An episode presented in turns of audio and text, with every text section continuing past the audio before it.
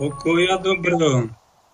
Milí prvoapríloví, moji poslucháči, vítaj Slobodný vysielač, aj tvoji sympatizanti, ktorí ste si naladili spirituálny kapitál. Dnes mám reláciu, ktorá končí 7. rok vysielania. Tak som pána prosil, ak je možné, tak do toho 7. roku by som, pane, chcel vysielať 6. apríla pred 7 rokmi táto relácia vznikla, vtedy odišiel do neba. Bol na nebo vzatý spolupatron Európy svätý Metod a v jeho diele pokračujem tak, takýmto spôsobom v ohlasovaní radosnej zvesti. Dali mi takúto možnosť a teším sa, ak sa tešíte, ak vám to niečo dáva. A pane, ďakujem prvom rade tebe slovo vďaka. V tomto prípade aj slabé slovo, keby som to chcel tak vyjadriť, tak poctivo, tak musel by som začať chváliť Boha. Chváliť a ďakovať Bohu. To je vyššia forma vďaky. No a asi najvyššia forma vďaky je, že keď už len mlčíme, ako svätý Jozefa konáme spravodlivé činy, čiže správne žijeme. Dnešná téma, čo by sa vám s nás išlo, snáď to užijete, naplno niekto čiastočne a niekto možno vôbec, tak toho zvlášť pozdravujem, ktorý sa nad tým ešte ani nezamyslel. Na čo som ja vlastne na svete? Pretože kto si takúto otázku nedáva, s prepáčením je iba zvieratko. Ak je niekto človek telom, mysľou, ak je operovaný aj rozumom, no tak e, k tomu patrí výraz aj z detských topánok, troška dospieť. No a keď sme už takí dospelejší, tak zistíme, že sme sa tu neprišli len pohrajkať na pieskovisku a pochychotať, tomto 1. apríle by sme sa tu tuším mali chichotať, ale mene do chichotania moc není, lebo máme v cirkvi aj najvážnejší, jeden z, teda najvážnejšiu časť, Veľkú noc a Zelený štvrtok. No a vtedy pánu Ježišovi nebolo do smiechu a moc a prežíval tie naj, najťažšie chvíle, hlavne večer, keď ho zatkli a bol predtým Gecemanskej záhrade a čakalo ho ukrižovanie, no tak chodte sa na to. Normálny človek, ktorý má trocha srdce, nemá ho zdochnuté alebo úplne ohlupnuté, tak zvážne. Tieto naše sviatky sú o zvážnení a o veľkom zvážnení. Niektorí sa chcú chichúňať, pochabiť, no tak si vyberú nejakú inú spiritualitu, a takú, čo sa teší z jary, z husičiek, kozičiek, sliepočiek, vajíčiek a toho, že slniečko svieti. Však aj to je pekné. Prichádza jar. Tu v Tatrach máme nádherných 18 stupňov nad nulou. Pred nejakým mesiacom to bolo 18 pod nulou, tuším. Páne, vďaka aj za to slnko, pretože to potrebujeme. Tisíckrát viac ako nejaké respirátory. Potrebuje ľudské telo zdravý vzduch, slniečko a posilniť imunitu, trocha pohybu, čerstvý vzduch. Toto vám určite tí najpravovernejší politici nepovedia, ale vám budú nanúcovať nejaké chemikálie, ktoré nepotrebujeme, aby sme si skomplikovali život. Tak ak nás niekedy napadlo, na čo som ja na svete a kde sa to vlastne dozviem, to je téma dnešnej relácie, tak mi to nejak duch dal, že by sa vám to mohlo zísť a že by to trocha bolo primerané k tomuto sviatku. Zelený štvrtok sa nazýva. Tí, čo ste kresťania, tak viete, čo sa v tejto andani stalo. Rozímate o tom. Trocha sa dotknem tajomstiev zeleného štvrtku a trocha poviem aj okolo toho, lebo naši poslucháči sú aj takí normálni, alebo tak vzdialení cirkvi, alebo tak v prírode žijú mimo Boha, mimo cirkvi mnohí. Áno, tak musím sa im prihovoriť primerane stavu ich mysle. aby som ich nevyplašil nejakým príliš cirkevným nárečím alebo príliš nebeskými tajomstvami, lebo eh, by sa mohli zľaknúť a vypnúť to, keby sme išli príliš veľmi hlboko do tajomstiev božích, tak treba niekedy povedať niečo aj okolo toho a trocha, trocha aj pochopiť ľudí okolo nás, že nie všetci sa rozhodnú byť kresťanmi. Nie všetci chcú prežívať nejakú spiritualitu, veľa z nich chce prežívať len normálny ľudský život a nechcú byť ani možno zlí a nejak ich moc netrápiť, nejaké, čo sa v cirkvách deje, sú nejako vzdialení, není im to blízke. A predsa máte nesmrteľnú dušu, ak ste si zapli jedného z kniazov, ktorý mám za poslania, som tomu zasvetil život, tak ma pán tak ma pán týmto smerom viedol. Keď som bol mladý a chodil som na gymnázium, tak som chcel byť všetkým iným len kňazom. Hrával som basketbal, a som si vyhliadol dievča, že s ňou budem mať dve deti, ožením, že budem hrať basketbal najprv za Inter Bratislava, potom som chcel ísť do Ameriky hrať basketbal. Strašne ma to bavilo na nejaký kostol to ma až tak nepriťahovalo. Nebolo mi to blízke a kňažstvo to ma nenapadlo. A keď sa blížil, koľko som mohol mať, 16, 17, tak som začal čítať nejaké takéto nábožné knihy, možno aj preto, že mama začala chodiť do kostola so sestrou Kvetkou v Prievidzi do piaristického. Na možno sa za mňa modlili. A čo je nám máme peknej, pani doktorke, koľko je to už 10 rokov, čo odišla na väčšnosť, pekné, že ma nenutila do kostola chodiť. Ani otec, čo bol lekárom, chodil tak raz za týždeň. Mama začala chodiť každý deň, nejak začala veľmi vážne tieto veci brať e, so sestrou a ja som sa tak nejak ku ním prikmotril, pridal a začalo ma to nejako baviť a počúval som kniaza Joška Bednárika, pátra redemptoristu, ktorý veľmi krásne, pútavo láskavo sa prihovaral ako taký dobrý otec. Hoci tie kázne čítal, čo mne osobne veľmi vadí, keď niekto číta, ale Joško Bednári, keď čítal, vôbec mi to nevadilo. A bolo cítiť lásku z jeho slov, takú dobrotu. To sme zase nezažívali, keď sme išli do Horného kostola, tam bol pán dekan Jozef, ktorý bol taký, nazývali sme ho zemetras, ten tam burrácal burrácal na tých ľudí a to mi prekážalo. To, to mi nesedelo, takáto, už takýto, taká, takýto jeho štýl, no ale tak musel som s ním byť potom ako bohoslovec.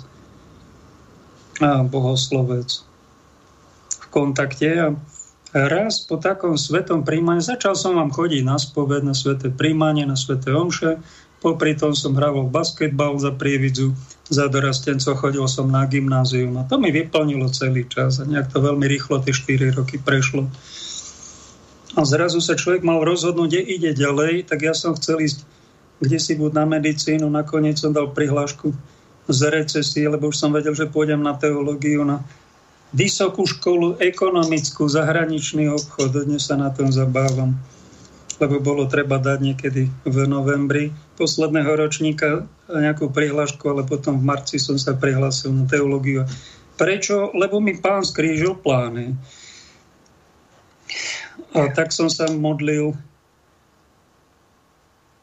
čo pani si odo mňa praješ, tak na čo som na ten svet prišiel a čo je tvoja vôľa, možno mi to fakt tá mama vyprosila, lebo ja som nebol až taký veľmi nábožný.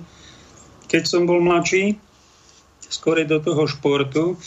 Ano, a niečo mi tam vnúklo Jožko Bednárik začal hovoriť, že kto chce ísť za kniaza, nech si podá prihlášku. A ja som to, mňa nezaujíma to určite, mne toto, kto chce ísť za kniaza. A niečo asi vtedy prvýkrát som pocítil, 16-17 rokov, mohol som byť nejaký tretiak na gymnáziu, som pocítil hlas, asi to bol nejaký aniel, ktorý mi tak pošepol, vnúkol, aj ty pôjdeš za kniaza. No tak som to polo, vyhadzoval som to, vyhadzoval som to zo seba, že e, mene sa to nehodí, ja mám iné plány a ja mám tamto dievča, som do ňoho zameraný, to sa mi páči a tamto a celý ba, to sa mi teda vôbec nepáči. A nejakého kniaza robiť, tak, tak som to nejak vyhadzoval pol roka ale sa to nejak stále silnejšie vracalo, vrátilo, vrátilo, bolo to stále silnejšie. Až to bolo tak strašne silné a nenormálne, ako 10 razy. Keby bol niekto normálne povolaný za kniaza, ale to bol 10 alebo 100 krát silnejšie, ja neviem, či to bol nejaký archaniel, či kto. No musel som to tým smerom ísť a tak som sa rozhodol. Tadiaľ to pôjdem a pocítil som, že je to Božia vôľa dnes som 30 rokov po vysviacke, mám taký turbulentný život posledné roky, ale predtým ešte turbulentnejší, keď som bol pastorácii a cítim, že to je Boží plán v mojom živote. A tak sa ho držím. A či ma dajú sem do rádia, či ma dali do nemocnice, či som strážil nejakú faru a 16 dedín okolo, tak som sa snažil pozdvihovať to duchovne a robiť tú duchovnú službu ľudí, duchovne sprevádzať a starať sa o tých ľudí, aby mali duchovné zdravie. Aj táto relácia. 7 rokov, pani, ktorá je tu vysielaná. Ďakujem ti aj za celý slobodný vysiela, za poslucháčov. Za túto možnosť, že si mi dal takúto možnosť podprezentovať nejakých pár múdrostí ktoré mi dal pán pochopiť a ja to považujem za veľké bohatstvo. Už len to nájsť, potom ešte väčšie bohatstvo, to potom aj žiť, no a potom v tom vytrvať nejakých 10, 20, 30, možno aj ďalší, ďalších rokov, však to je obrovské šťastie. Plniť plán, ktorý má s nami pán. Myslím si, že som mal veľké šťastie, že som ho v živote spoznal tom hlavnom nasmerovaní, no a v takých detailoch to musí človek každý deň hľadať, ako prežiť správne tento deň. To si musí už vy... Ale to na to hlavné, to sa dialo v tej mladosti. No nie každý mal toto šťastie. Niekto v takom veku, 18 rokov, tak chodil za dievčatami, chodil popíjať, pobehuje po planéte, zarába peniaze a prejde 30 rokov a on zbadá, že niečo aj iné je dôležité, no tak jeden v Božej službe 30 rokov a niekto bude v Božej službe 3 roky a Lotor na kríži tam bol poslednú hodinu svojho života v Božej službe. A pán Ježiš mu povedal, to bol tuším prvý svety. Kto vie, či ukradol nejaké chleby, či kde sa spreneveril, chytili ho a odsudili ho spolu s Ježišom aj s nejakým vrahom, ktorý sa tam rúhal po jeho ľavici a povedal Ježišu, spomeň si na mňa, keď prídeš do svojho kráľovstva. A pokarhal tam toho, ktorý preklínal.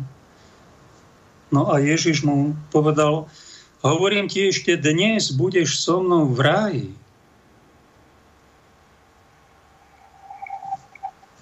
A koľko bol on Božej službe? Možno iba fakt poslednú hodinu. Sú aj také prípady. A nehnevajme sa, nezávidme si navzájom, že niekto odslúži 50 rokov Božej službe, alebo niekto ešte viac, no a niekto jednu hodinu. To je v Božích plánoch. Nie sme ešte na konci, pozbudzujme sa, kto sa drží státočne, no tak nech sa drží, nech dá pozor, aby nespadol. A spadnutie je aj to, že niekoho nemusím mať rád. To povedal pán Ježiš na poslednej večeri. Pri tej sa trocha viac pristavíme v druhej časti pri odkaze poslednej večere. V tejto prvej časti, ak mám teda tú milosť e, vyučovať a vy máte, ráčite mať milosť počúvania a rozmýšľania, aby sme tento čas užitočne využili, tak jediný pápež, ktorý bol v Banskej Bystrici, za 2000 rokov, ktoré kresťanstvo bol Jan Pavol II v roku 2003, bolo to 12. septembra.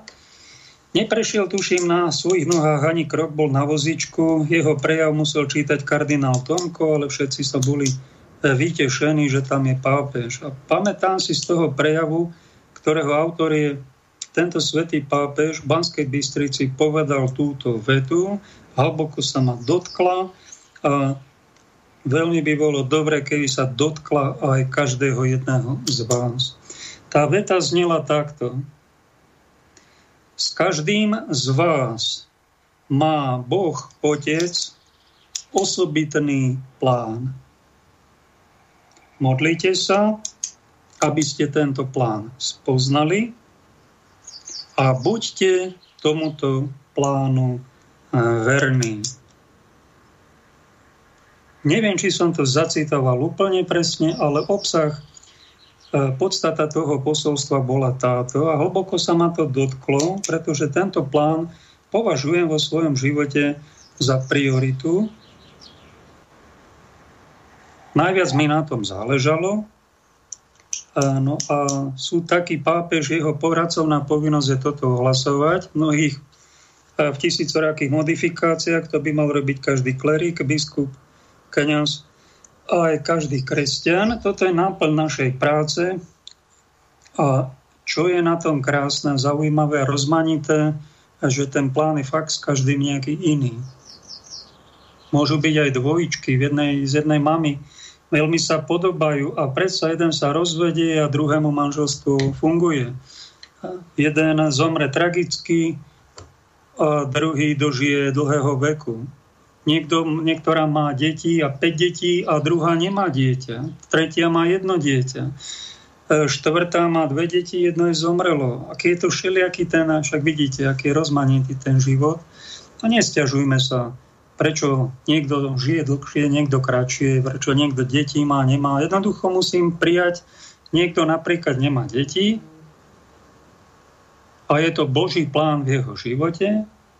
Je to trpké, na začiatku to je hrozné, no ale to sa dá obetovať pánovi. Čo, pane, s tým mám robiť? A ty môžeš byť duchovná matka. Každá žena je totiž povolaná na materstvo a je úplná hlúposť, keď my tie ženy povieme, musíš mať dieťa, kedy budeš mať dieťa, keď už má tri deti, už štvrté nemôžeš mať dieťa. Takéto, takéto manipulácie, takéto tlačenky si robíme na zájem si ten osud chceme manipulovať. Nechaj každého, nech sa rozhodne. To je duchovné zdravie. Duchovne normálny človek. Zdravý. Ja nenanocujem inému svoju cestu svoj plán, ktorý má možno Boh so mnou.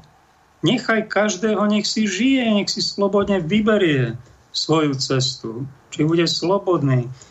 A to, to sa veľakrát stane a keď sme malé deti, máme rodičov, tí nám dajú život, výchovu a keď oni nie sú svetí, nespracujú tie programy svojich predkov a napríklad si zobere niekto nevhodnú partnerku, tak potom bude spracovávať svoje deti, aby si aj oni zobrali nevhodných partnerov a nanúcovať im to budú. Prečo si nezobereš tamto, ale túto s touto chodíš, chod s nejakou vinou. Prečo to ten rodič robí? No tak to treba tiež pochopiť. To nám zabere tak pol života pochopiť vlastných rodičov, pochopiť vlastnú rodinu a psychiatriu, ktorú tam neraz nachádzame a nesvetosti rôzneho druhu.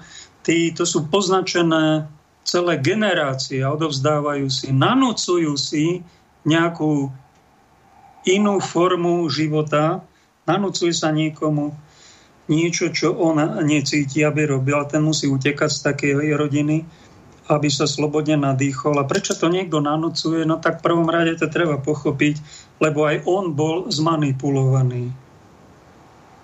Jemu bolo niečo nanútené, alebo sa nechal zlým duchom oklamať a príklad zobral si nejakú manželku svojho blížneho, z toho má nešťastné manželstvo, tomu škrípe, rozviať sa nechce, lebo čo by druhý povedali a nanúcuje aj druh svojim deťom, aj ostatným, aby mali a tiež nejaké nevhodné partnerky. Napríklad. To je dedičný hriech. Typická slovenská realita keď e, to vás môže psychicky zmagoriť, aj poznačiť, no keď to zbadáme napríklad u svojich rodičov, čo mne nenanúcovali kostol, ďaká Bohu, ale sú aj iné prípady, že sa tam nanúcuje aj kostol, potom sa niekomu nanúcuje partner, alebo druhý rodič mu nanúcuje povolanie a budeš tu bývať a nechod tam, tu budeš. No tak rodič, niektorí tých rodičov treba si ctiť, ako to máme v Božom prikázaní, ctiť si rodičov, otca i matku, ale nekláňať sa svojim rodičom. Nemať ich za najvyššiu autoritu a keď sa nejaký otec hrá na Boha, no tak to je problém, to je hriech. A v tomto musí neposluchnúť to dieťa svojich rodičov. Ja som musel neposluchnúť svojho otca, pretože on si prijal, aby som bol nejaký lekár, mal manželstvo a bol zamestnaný ako on. Tam v elektrárni mi ponúkal, aby som sa oženil a chce strašne chcel vnúčenca. No ja som mu povedal, otec, prepáč, že nemôžem toto poslúchať. A ukázal som mu Božie slovo, kde pán Ježiš hovorí, že kto miluje oca, matku, polia, domy, záujmy alebo kariéru, má, není ma hoden. A otec mi hovorí, ty tomuto veríš?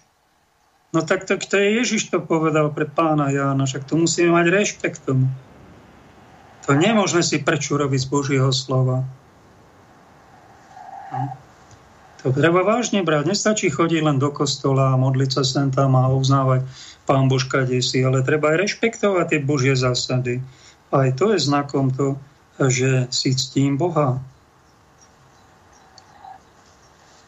Keby mal niekto, keby vymyslel, odvážime sa a odváži nám presne, koľko sme pribrali zas cez túto zimu, presne nám to ukáže tá váha, ak je dobrá.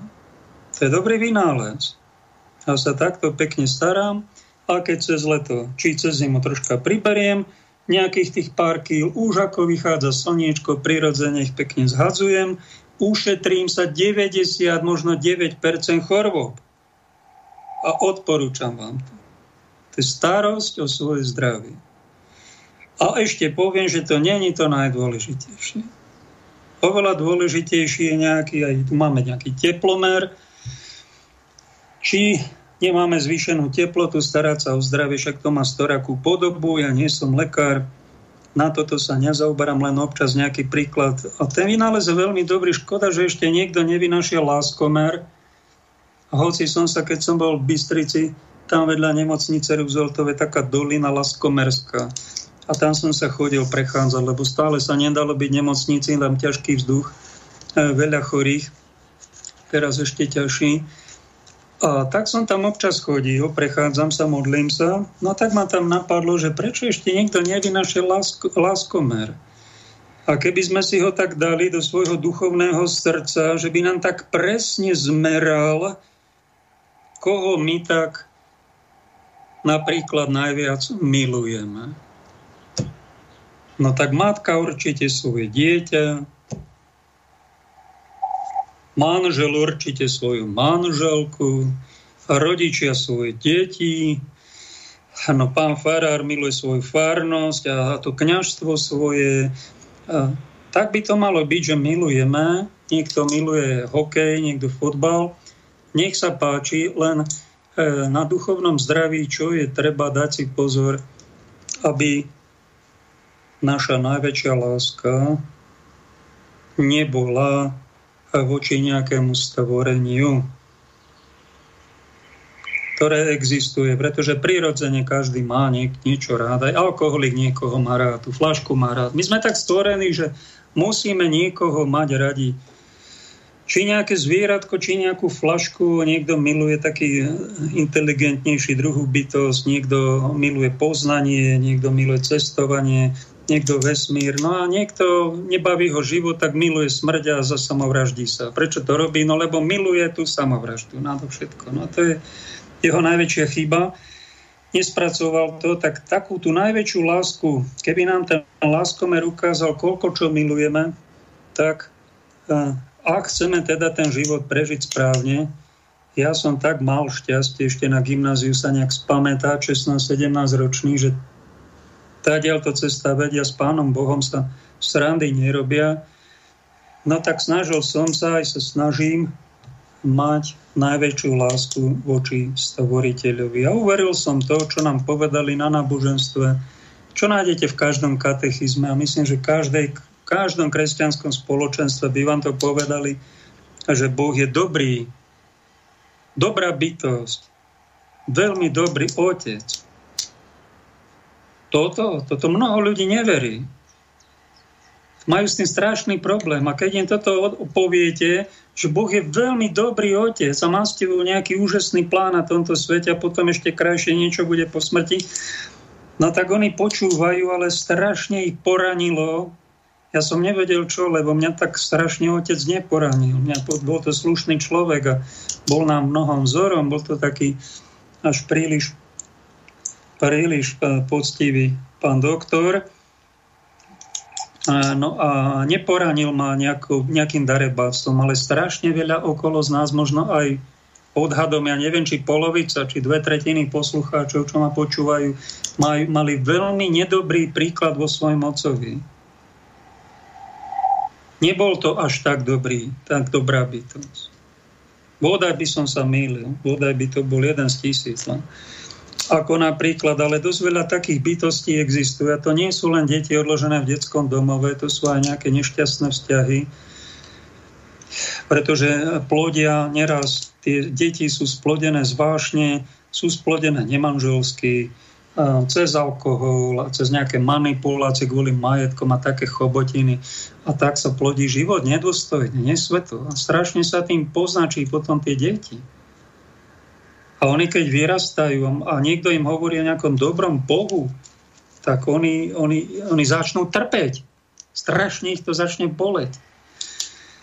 Tak keď niečo takéto príde, keď niečo takéto máš, nejakú hroznú biedu vo svojom rode, ktorú nepremodlili tvoji predkovia, tvoji rodičia, a keď ťa to strašne bolí, tak to ty Boží plán je, ak ti to nikto nepovedal, tak Páľo Pakoš ti to má povinnosť pripomenúť. Prvý bod, ktorý ty musíš spracovať, je premodliť, preplakať biedy, hriechy tvojich rodičov, tvojho rodu. Ak ti to niekto nepovedal, no tak to je vizitka toho, že my tu robíme, máme tisícky hodín, vyučujeme, kaďaké vzorce a kaďaké blbosti, viem, prepchatý, máme počítače, prepchaté mozgy informáciami a tie najpodstatnejšie informácie nám nepovedali. To je otrasný svet, v ktorom žijeme. No sa k tým informáciám dopracuješ, ale niekedy sa musíš nacestovať milión kilometrov, prečítať tisíc kníh, aby ti to zaplo. Toto je podstatná informácia. My musíme ak chceme byť slušní ľudia, nemôžeme utiecť zo svojej rodiny, zrieknúť sa svojich rodičov, vykašľať sa na to. Jednoducho my to musíme nejako spracovať aj otrpeť si. Odmodliť to, vyžehliť to, tie hrvozy. A keď tam není úcta veľká k Bohu v tej rodine, tak tá rodina je strašne temnými sílami poznačená. Tvoja úloha životná je predovšetkým toto začať riešiť toto premodli. A keď nevieš ako, tak eh, dáme ti ako ukážku jedna z najdôležitejších piesní, a neviem, či asi je najdôležitejšia na celom YouTube, tam je milión tých videí, aj milión pesničiek a táto myslím si, že je najdôležitejšia. A keď si ho pustíš, má 14 minút, my si ho dáme tak na 1,5 minúty, eh, tak si ho pustí a začni sa takto začať spievať a začne sa niečo v tvojom osude, v tvojej duši, možno v tvojom rode. Začne sa veľmi intenzívne čistiť. Peťko, pustíme tú ukážku.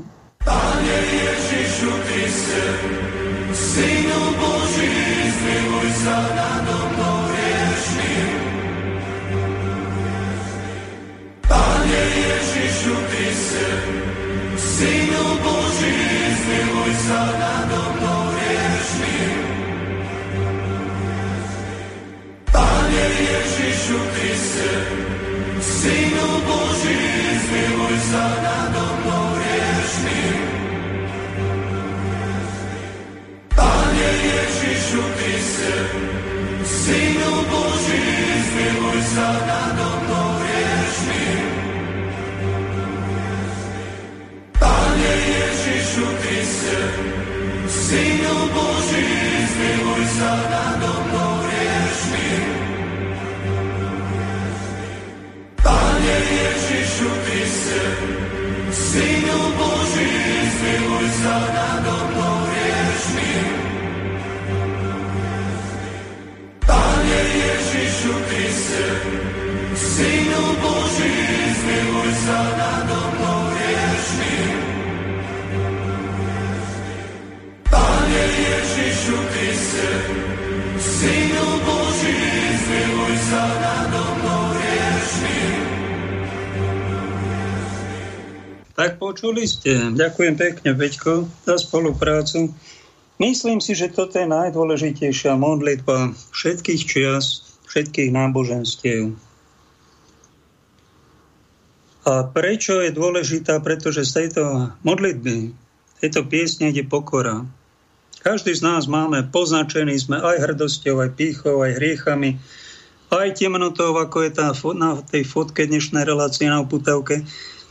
Čierna farba v umení znamená nie len zlo, ale takú nevedomosť. A hlúposť, nejasnosť, nevyfarbenosť. Ešte takú... No zmene tie koliečka nad tou hlavou symbolizujú, že inteligentný človek cíti, že my tento hmotný svet je jedna vec, ale sme napojení každý, aj tie naše mozgové centra, na nejaké duchovné svety, ktoré sú pár, možno meter nad nami. A sú to nejaké súvislosti, duchovné zákonitosti a tento hmotný svet je iba jedna časť bytia. Sama veda hovorí, že to je tak 1, 2, 3 z reality. A to ostatné je neviditeľný svet, ktorý existuje a my sme v tomto neviditeľnom svete ponorení.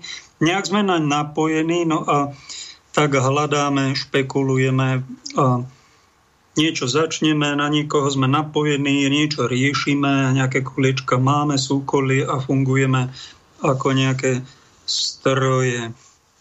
Aj zvieratko je takto naprogramované, robí nejaký ten program, ktorý doň ho niekto vložil. Každé nejaká včela má iný program ako nejaká srnka alebo ako nejaký medveď ľadový. Tomu musel nejaký programátor naprogramovať, kto vie, či to všetko pán Boh robil, či sám, alebo či si na to použil nejaké možno aj anielské bytosti, archanielské. Každá mala na niečo na starosť, ale je za tým nejaká vysoká inteligencia, to musíme povedať. A my tak povieme, že dobrota Božia, prozreteľnosť sa o nás stará, je to tu celé nejako zharmonizované. A chaos spoločnosti medzi ľuďmi je preto, lebo nehľadáme Boží plán.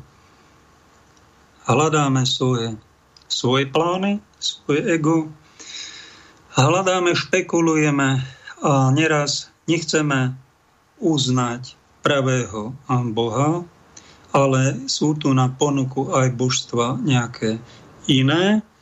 No a nám sa ten náročný program, ktorý na začiatku je veľmi náročný, a nechce to riešiť, my to nie, tak si zvolíme nejaký iný program iného Boha a iný systém, inú spiritualitu a tak, aby sme tak duchovne teda inteligentní ľudia žili. No tak dobre, no ale potom je uh, chaos. A málo čo je tu v tomto svete ešte normálne Málo kto z dospelých ľudí, všimnite si, sa detsky úprimne smeje a teší z toho, že sa ráno zobudil. Ako malé dieťa má z toho života radosť. Ľudia potrebujú deti a veľakrát tí starí rodičia vnúčence, lebo oni tú radosť zo života strácajú. No a tie deti, vnúčata im to chcú dávať a niekedy sú agresívni na tie svoje deti, aby mali vnúčata. A prečo sú tak agresívni? Lebo sú asi nešťastní. No asi tej radosti detskej už ozaj nemajú a vidia, vonkajší svet je dosť smutný, dosť je tam veľa bied. A preto sa tak aspoň doma chceme zažiť niečo normálne, niečo pekné, niečo potešujúce. Tie deti a, a vnúčata vám to určite mnohom dávajú a my, duchovní ľudia, čo deti fyzicky nemáme, duchovní otcovia, duchovné matky, sme zase dostali taký program nemať fyzické deti, ale to otcovstvo napríklad má kniaz vo svojich veriacich, ja mám teraz ako poslucháčov. Niekto sa im môže venovať ako pacientom, niekto spisovateľ má svojich detí ako čitateľov. Dá sa to takto. prežívať, dá sa byť spokojný a pracovať na tzv. vnútornom dieťati. To je správna spiritualita. A že ak by sme správne žili, hoci nám to telo dozrieva, aj šedivie starne, tak vnútorné dieťa, ak žijeme teda správne, plníme Boží plán, tak Boží plán je taký, aby sme sa tešili zo života ako malé deti a mali úprimný, radostný smiech. Napriek tomu, že raz je tu fašizmus, komunizmus, liberalizmus alebo aký chobotizmus tu príde, napriek tomu sa vnútri tešíme. Tak to by mal byť znak toho, že plán Boží so svojím životom plním.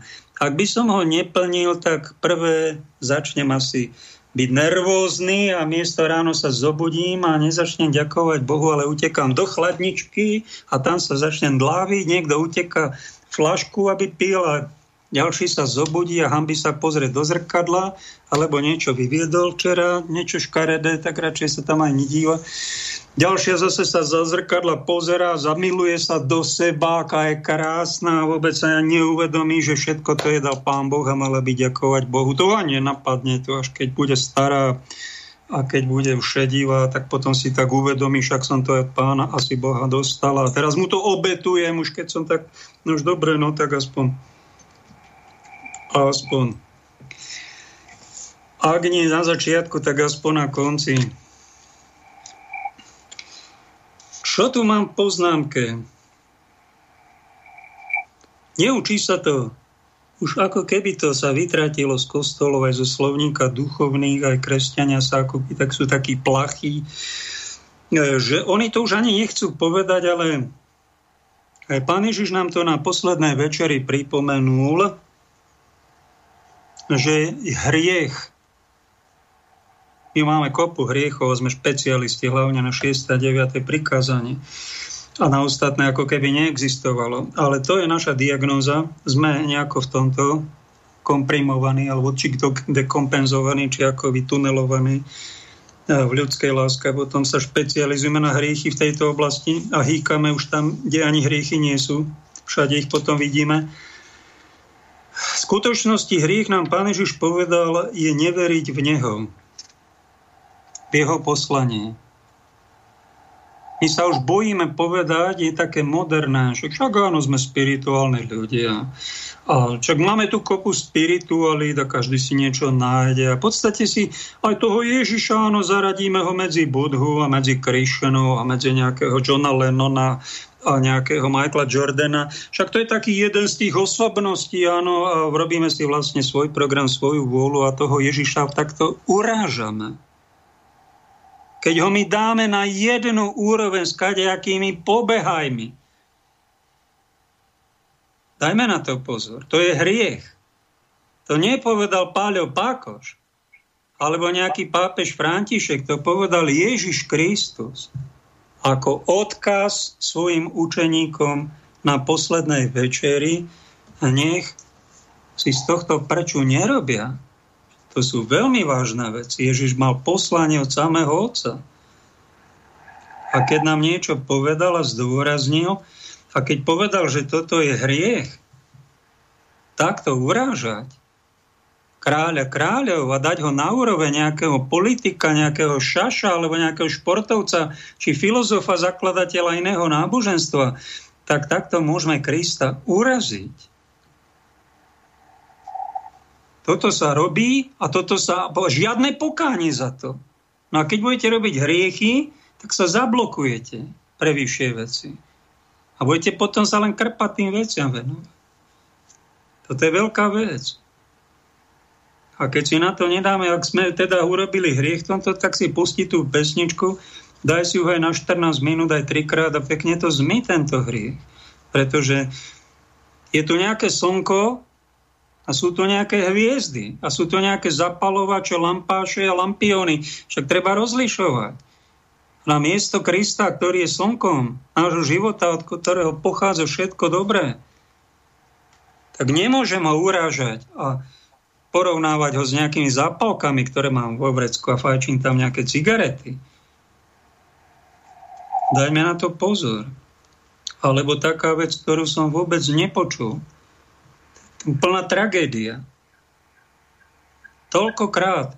A neviem, či som 27 krát bol na zelený štvrtok a tam len o Eucharistii, Eucharistii, však dobre, to patrí k zelenému štvrtku, to je tajomstvo, ale pán Ježiš na tej poslednej večeri povedal aj nejaké hlboké veci, a keď ani do kostola teraz nechodíte, hoci by mohli páni farári trocha aj neposlúchnuť, aj páni biskupy, a vidia, že tá vláda už sa stiažujú, robí nie dobre, tak v exteriéroch urobiť nejakú, nejaké stretnutie, aspoň na Veľkú noc. Pána Jána, však to je hamba. Zase môžeme byť individuálne do kostola, no ďakujeme, ale oni si z vás robia prču, tuším. Do Lidla môžeme 100 ľudí chodiť do Kauflandu. Ale veriaci kresťania do kostola nemôžu. Čo je to za katolická vláda? To je hamba. Ešte väčšia hamba je, keď do toho kostola sme chodili ako kňazi a tam sme si pripomínali svetú omšu, ktorú pán Ježiš založil zelený štvrtok dnes.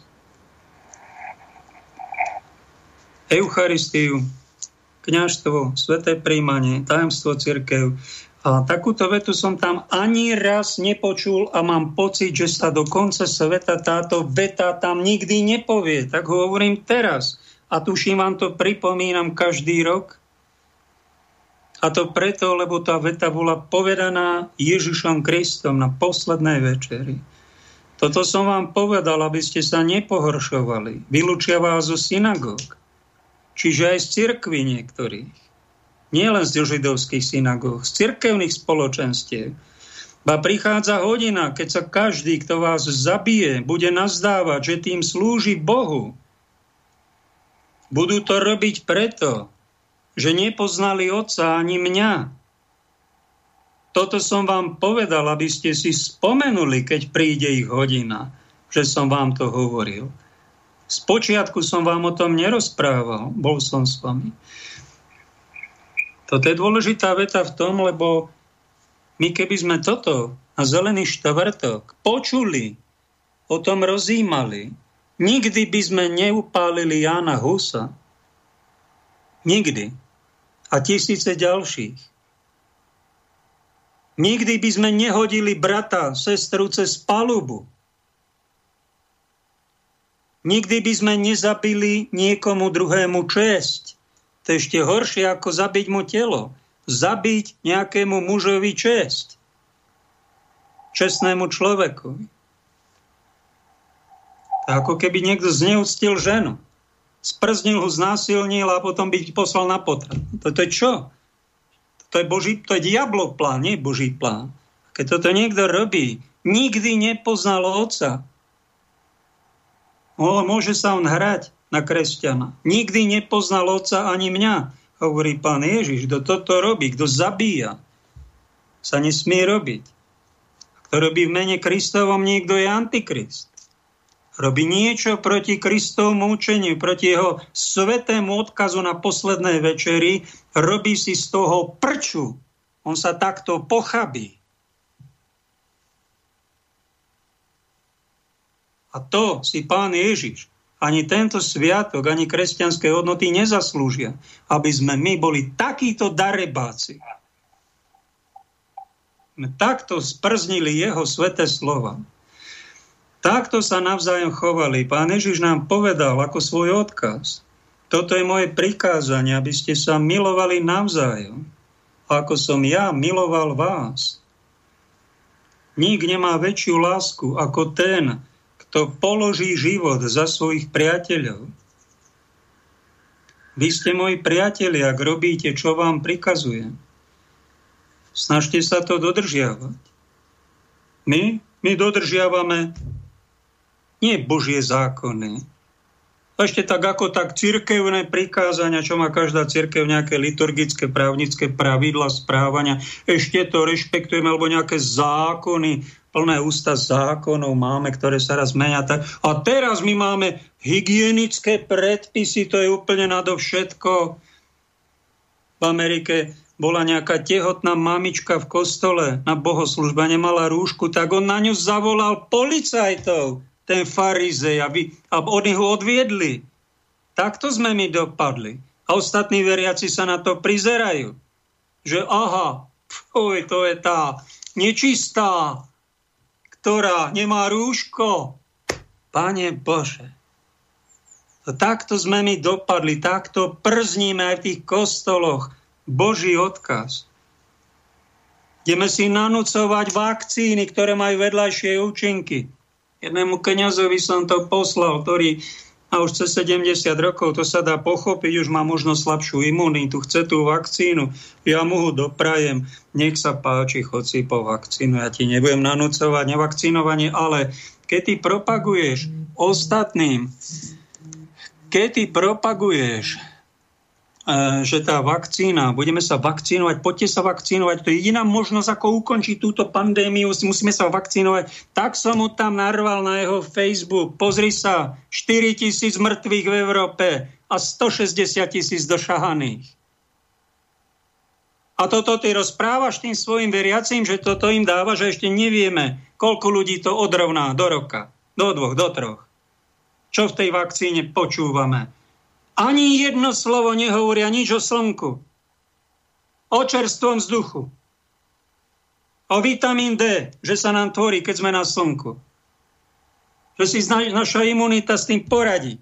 A netreba tu takto plašiť všetkých a ekonomiku položiť a ľudí okradnúť a doplašiť. Však to sú satanisti, tento program vám dali. A my ako tajtrlíci pobehujeme a hygienické predpisy dodržiavame. Ideme nanúcovať vakcíny, ktoré aj vraždia.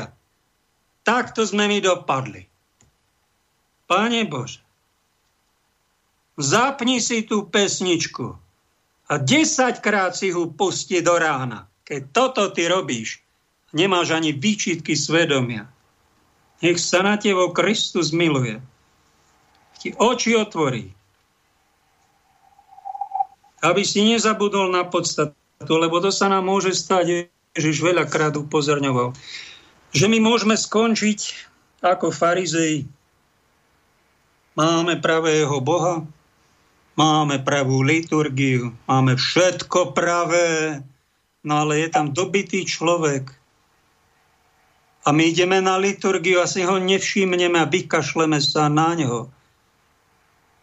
Ten farizej si sa ospravedlnil, však to je nečistý človek, on je zakrvavený a ja by som sa znie, znie by som si e, ten sa znesvetil tie svoje šaty pre svete. Tu ja sa nesmiem dotýkať ničoho nečistého, lebo ja idem e, Božiu liturgiu slúžiť. No tak dobre, tak si slúž. Ja neviem, akému Bohu ty slúžiš, ale ten človek tam trpí aj Levita ho obišiel, nejaký bohoslovec, či čo to bol, či nejaký diakon, či doktor, už ja neviem.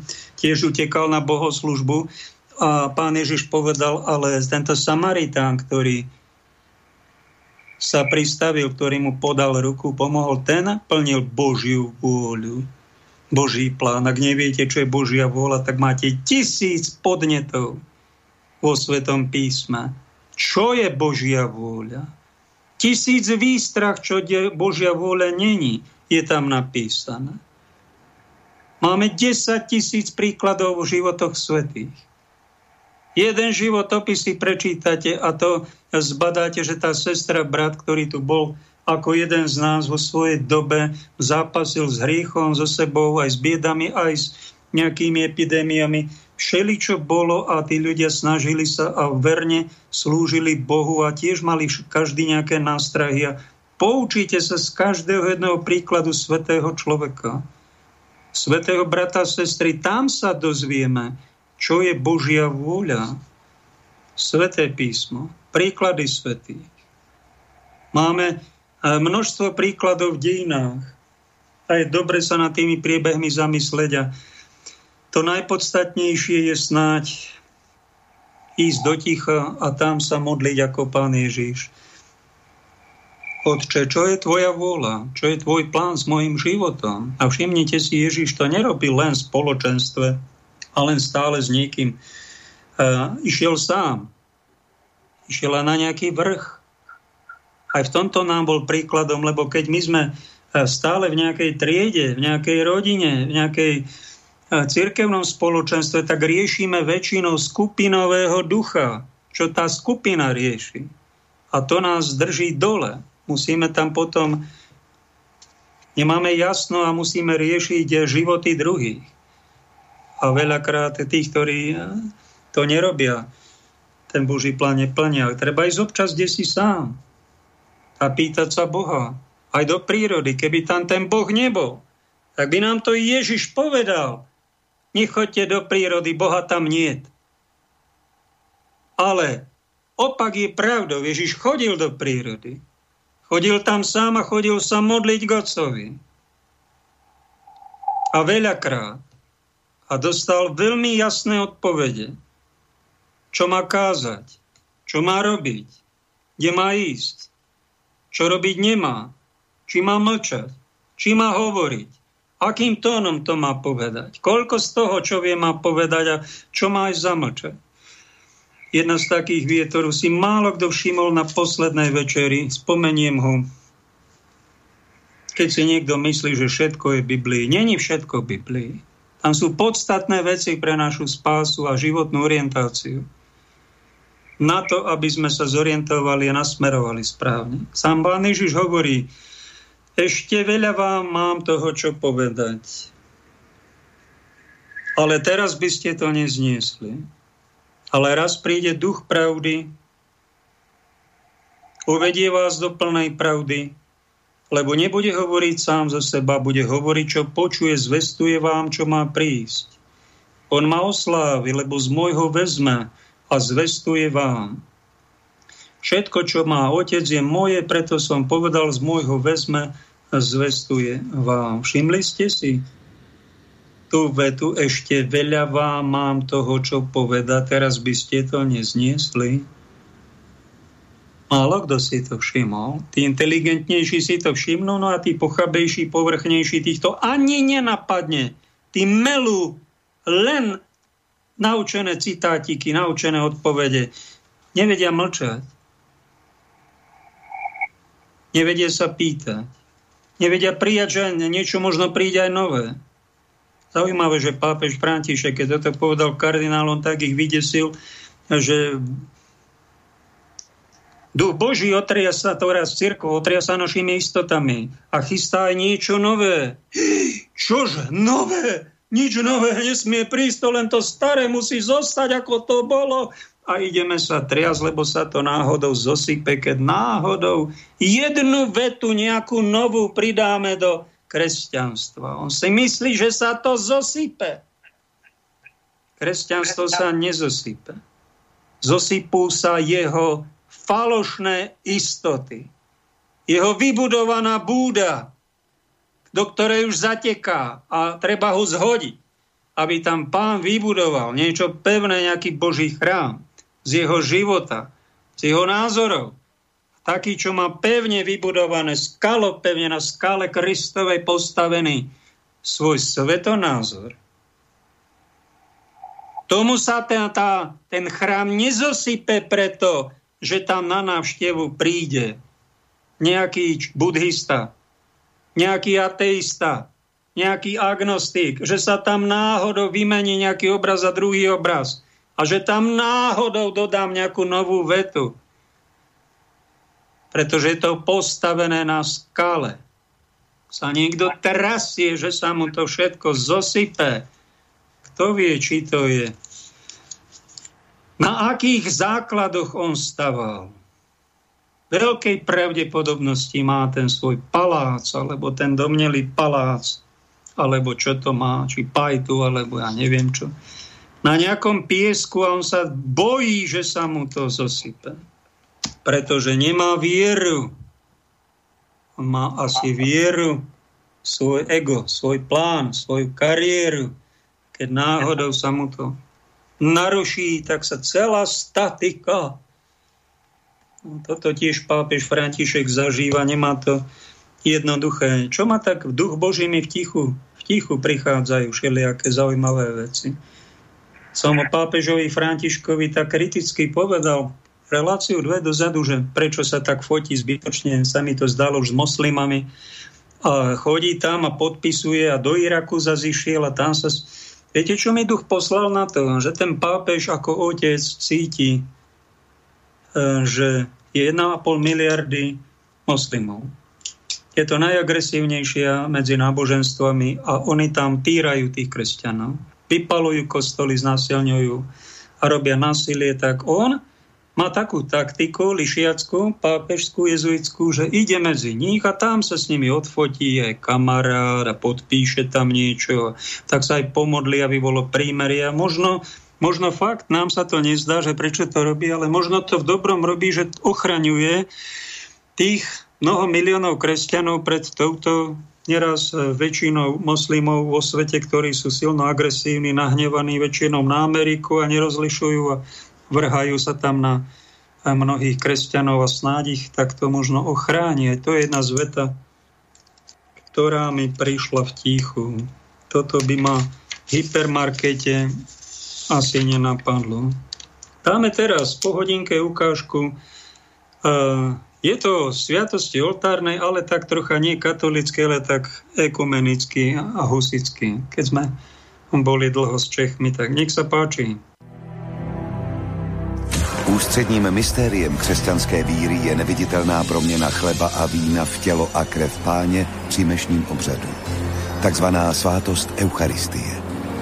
Co se za tímto názvem skrývá? V historii se s Eucharistií spojovaly zprávy o zázracích, objevovaly se zvláštní formy zbožnosti, rozvíjely se legendy o svatém grálu, ale vznikaly i často bizarní náboženské sekty.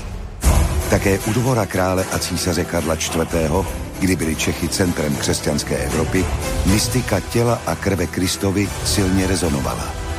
Její symbolika ale prolínala i s různými ezoterickými vlivy. Jak ovlivnila počátky a průběh krvavých dějin husické revoluce?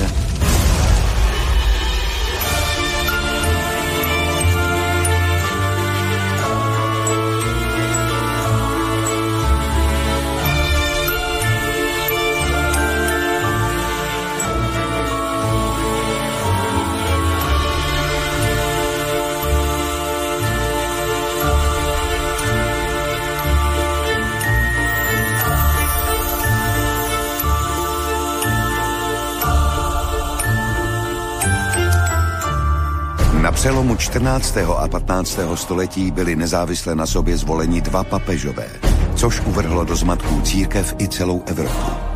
Situaci měl řešit koncil svolaný císařem Zikmundem do německého města Kostnice. Aby si koncil udržel autoritu, postupoval tvrdě proti všem kritikům. Populární český kazatel Jan Hus ním byl odsouzen jako kacíř a v zápětí upálen.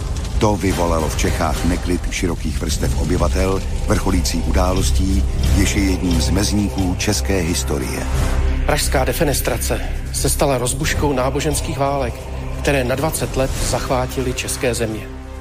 Zvláštní roli přitom sehrála i úcta k tajemné svátosti Eucharistie. 30. července 1419 se konalo náboženské procesí stoupenců upáleného reformátora Jana Husa. Čele zástupu kráčel kněz Jan Želivský, nesoucí na dlouhé násadě monstranci neboli schránku s proměněným mešním chlebem, tělem Kristovým. Zpočátku relativně poklidná nálada nabývala pod vlivem různých provokací na agresivitě. Nakonec rozzuřený husický dav vtrhl do budovy a z oken prvního patra vyhodil tehdejší radní, takzvané končely. Nikdo z nich pád nepřežil.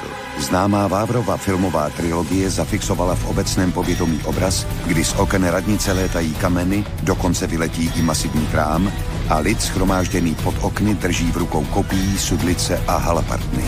Obojí je patrně fikce vzniklá až později. Ve starších pramenech narážíme na to, že pravděpodobně se jednalo pouze o krátké sečné zbraně, které byly ukryty pod plášti a pod oděvem. Jisté je, že mnozí z účastníků byli na nějaké násilné vystoupení připraveni. Končelé patřili ke známým odpůrcům Musova učení a byli do svých funkcí králem dosazení jen několik týdnů předtím, 6. července 1419, právě ve výroční den upálení Jana Husa. Současně byli svých míst zbaveni i duchovní, kteří sympatizovali s husickou myšlenkou. Dav proto vyráží do ulic – Nejprve obsazuje kostel svatého Štěpána v dnešní Štěpánské ulici a Želivský tam odslouží mši, což účastníky celé akce povzbudí. A nyní to procesí zamířilo k radnici a údajně z té radnice začaly létat kameny a údajně zasáhly i monstranci s božím tělem. Výbuch rozhorčení vedl k útoku na radnici. K činu, kterým v Čechách skončila středověká epocha míru a prosperity z doby Karla IV. Svátost Eucharistie byla pro husity nedotknutelná a schránku s ní proto vnímali jako bibličtí Izraelité posvátnou archu úmluvy. Kdo se jí nevhodně dotknul, musel zemřít. Jaké tajemství sebou pojem Eucharistie nese? Slovo Eucharistie pochází z řečtiny, je to utvořeno od řeckého slovesa Eucharisto, což znamená vlastně děkuji, ale Eucharistie v křesťanském slova smyslu je především oběť. Hlavním znakem starých náboženství bylo přinášení oběti bohům. Biblické knihy Starého zákona líčí obětování zvířat na oltáři, které se stalo před obrazem Kristovy smrti na kříži. Proto se o Kristu obrazně hovoří jako o beránkovi, který se obětoval za hříchy lidstva. Bezprostředním předobrazem této oběti byla Kristova poslední večeře s učedníky v předvečer jeho ukřižování. Tuto souvislost skvělým způsobem připomněl i světově proslulý film Mela Gibsona z roku 2004 Umučení Krista. Kristus při lámání chleba a podávání vína pronesl slova. Toto je mé tělo, toto je má krev. Tatáž slova jsou vyvrcholením obřadu mše, která od té doby prověřící Kristovu oběť navždy zpřítomňuje. Katoličtí i pravoslavní křesťané věří, že chléb s vínem se tak při mši vnitřně promění v tuto oběť, Eucharistii, kterou konzumují, přijímají. Při mši se do vína přilévá i pár kapek vody. Připomíná to, že z Kristova probodeného srdce vytryskla krev a voda. Víno zároveň symbolizuje Kristovo božství a voda jeho lidství. Pojem hostie, znamenající v řečtině oběť, označuje v křesťanské tradici chléb připravený ke slavení Eucharistie. Ten může mít buď podobu kvašeného chleba, nebo okrouhlé oplatky z nekvašeného chlebového těsta. Ve 13. století se na západě prosadila praxe, že obě části svátosti, tedy proměněný chléb i víno, konzumoval jen kněz, zatímco věřícím byla podávána pouze hostie. Důvody, proč se tak stalo, nejsou dodnes objasněny. Nicméně středověké prameny hovoří o náhlém propadu teplot a nedozrálé úrodě v Evropě. Příčinou byla masivní erupce sopky Somalas v Indonésii, která tehdy ochladila klima na celém světě. Víno se tak ze dne na den mohlo stát vzácnou komoditou, což mohlo ovlivnit i podobu mše.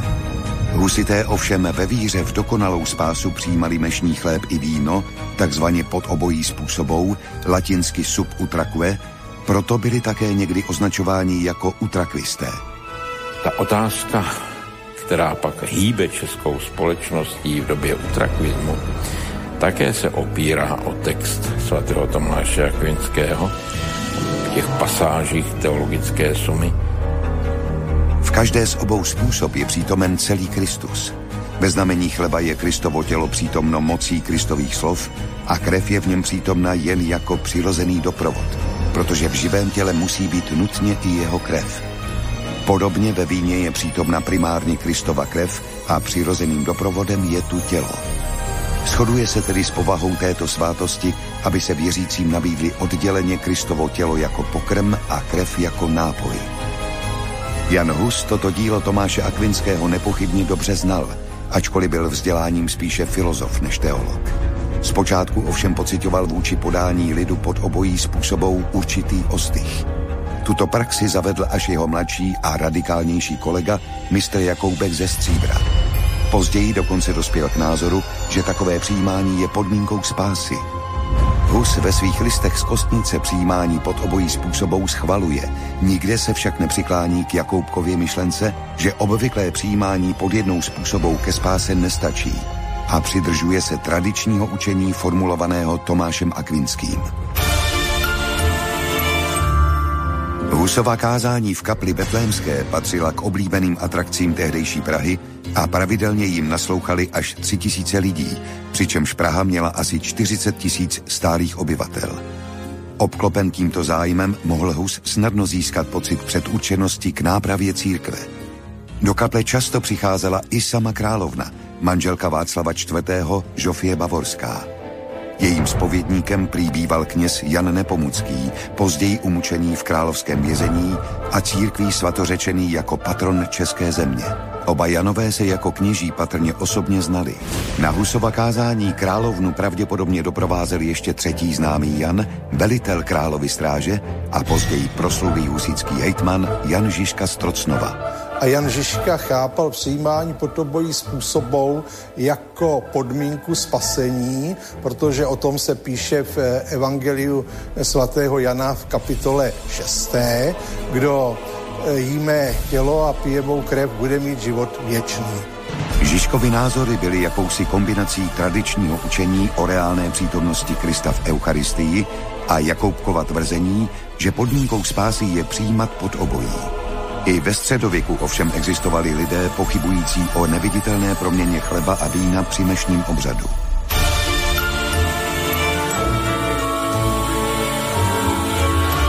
Je tedy mše jen prázdným obřadem, nebo se při ní něco tajemného odehrává?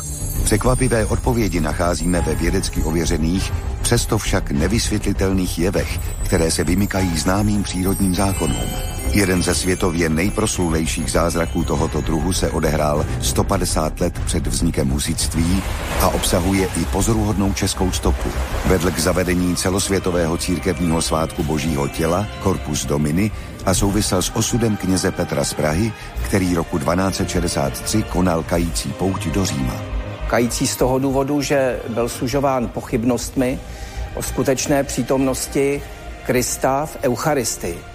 Na zpáteční cestě z Říma zamířil kněz Petr do Orvěta, kde se v té době nacházelo papežské sídlo. Rozhodl se se svými pochybnostmi se obrátit přímo na tehdejšího papeže Urbana IV. Cestou se zastavil v blízké Bolzeně, kde stála bazilika zasvěcená po staletí uctívané mučednici svaté Kristýně. Nad jejím hrobem sloužil mši. A opět tedy dolehly na něj ty pochybnosti při konsekraci, když ve chvíli, kdy jako kněz proměňoval u oltáře, přičemž následně při lámání těla páně z té proměněné hostie vytryskla krev. Stopy této krve jsou na dlažbě baziliky patrné dodnes. Šokovaní svědkové vyslali posly do Orvěta k papeži. Toho zpráva hluboce zasáhla a osobně se vydal vstříc knězi Petrovi, který sebou přinášel krvácející hostii i oltářní plátno se stopami krve.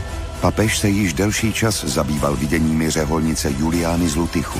Šlo o vize neúplného měsíčního kotouče, který měl symbolizovat cyklus církevního roku, v němž chybí svátek připomínající Eucharistii. Zpráva o zázračném zážitku českého kněze Petra smysl těchto vizí potvrdila. Pod jejím vlivem Urban IV. zavedl celosvětový svátek božího těla a pověřil teologa Tomáše Akvinského, aby pro něj sepsal příslušné texty. Tomáš je stylizoval do podoby poetických hymnů. Jeho pojednání o Eucharistii pak dostává také i podobu, dá se říci, liturgicko-literární, přímo básnickou. O sto let později popisuje Karel IV. ve svém životopise jiné, ale neméně zvláštní zkušenosti s Eucharistií. Když v mládí pobýval v severní Itálii, chtěli jej nepřátelé otrávit. Jisté smrti unikl jen díky tomu, že se chystal na mši k přijímání Eucharistie a úmyslně předtím nejedl. Eucharistie nakonec i označila vyníka. Na tajné schůzce Karlových oponentů, která se konala v uzavřeném kostele, vypukl nevysvětlitelný vichr, který smetl hosty z oltáře k nohám zosnovatele vraždy. Přítomní spiklenci propadli zděšení a z kostela uprchli. K mimořádně podivuhodným jevům spojeným s Eucharistií nedocházelo ale jen v minulosti. Jedním z posledních byl případ krvácející hostie zaznamenaný v Mexiku v roce 2013. Na celém světě bylo v průběhu dějin evidováno podobných znamení několik stovek.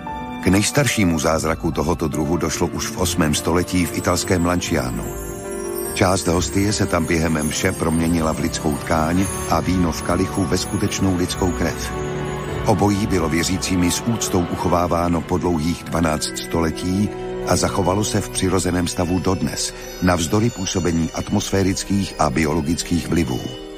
Už to samo o sobě zůstává mimořádným jevem. Stopy jakéhokoliv konzervování nebo balzamování se nenašly. Moderní histologická analýza bezpečně prokázala, že uchovávaná tkáň představuje charakteristiky buněk lidského srdce.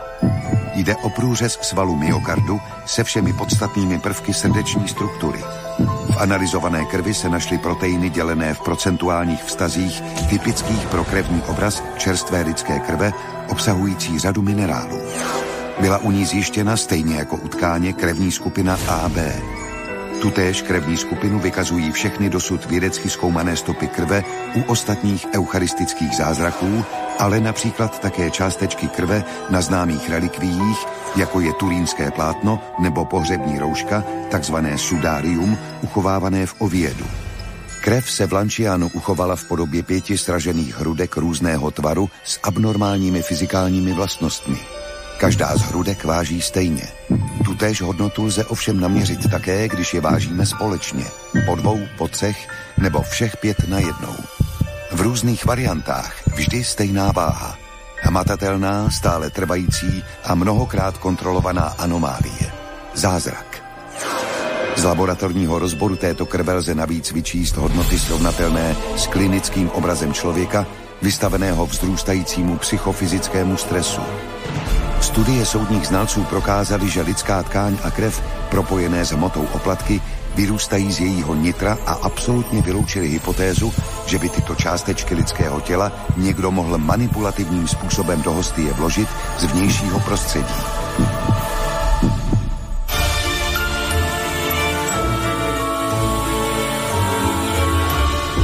Navzdory těmto zprávám o zázracích mnozí teologové i nadále o přítomnosti Krista v Eucharistii pochybovali. Jedním z nich byl anglický myslitel John Wycliffe, jehož spisy inspirovali Jana Husa. Wycliffeovi pochyby o podstatě Eucharistie ovšem Jan Hus nezdílel. Naopak, stejně jako většina křesťanů 15. století, cítil k Eucharistii zvýšenou úctu. Tak tomu bylo i u hlavního proudu husitů. Co se týče protivníků husitů, můžeme si i představit, že ta e, sluníčková monstrance nesená v čele husického vojska mohla do jejich řad vnášet zmatek, protože pořád to e, byl symbol nejvyšší úcty, před kterým se slušelo pokleknout a nikoli proti jeho nositelům pozvednout zbraň. Přítomnost Eucharistie ve vojsku odpovídala přesvědčení radikálních husitů, že otevírají cestu království Kristovu v době zkázy hříšného světa. Cítili se nejryzejšími křesťany a řídili se své volně vybranými, ale doslovně naplňovanými pasážemi Bible. No tak toľko z ukážky internetovej ponuky ktorú mám možnosť takto trocha spropagovať. A táto bola o českom jazyku, ktorý je vraj najateistickejší štát na svete. Oni, tak, oni sa tak maskujú.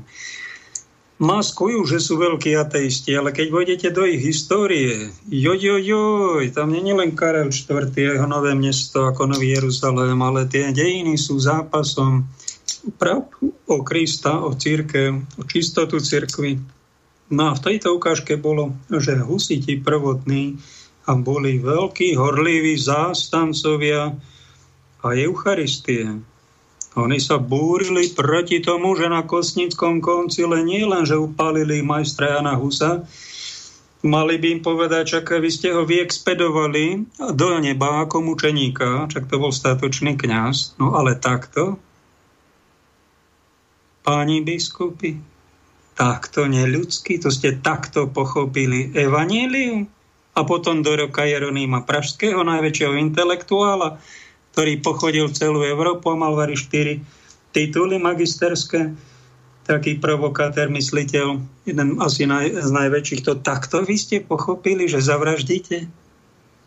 Však tu pán Ježiš hovorí na poslednej večeri, že prídu dni, keď vám zabijú a budú si mysleť, že tým slúžia Bohu.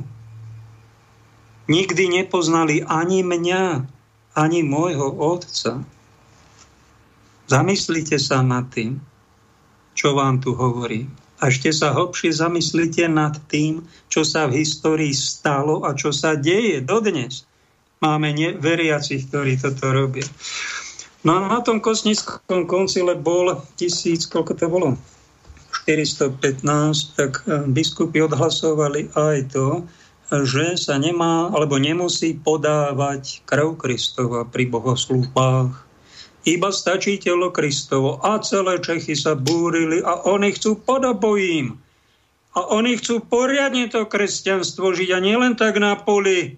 Oni nechcú byť polokatolíci, polokresťania a oni tvrdo teda začali bojovať začali sa búriť.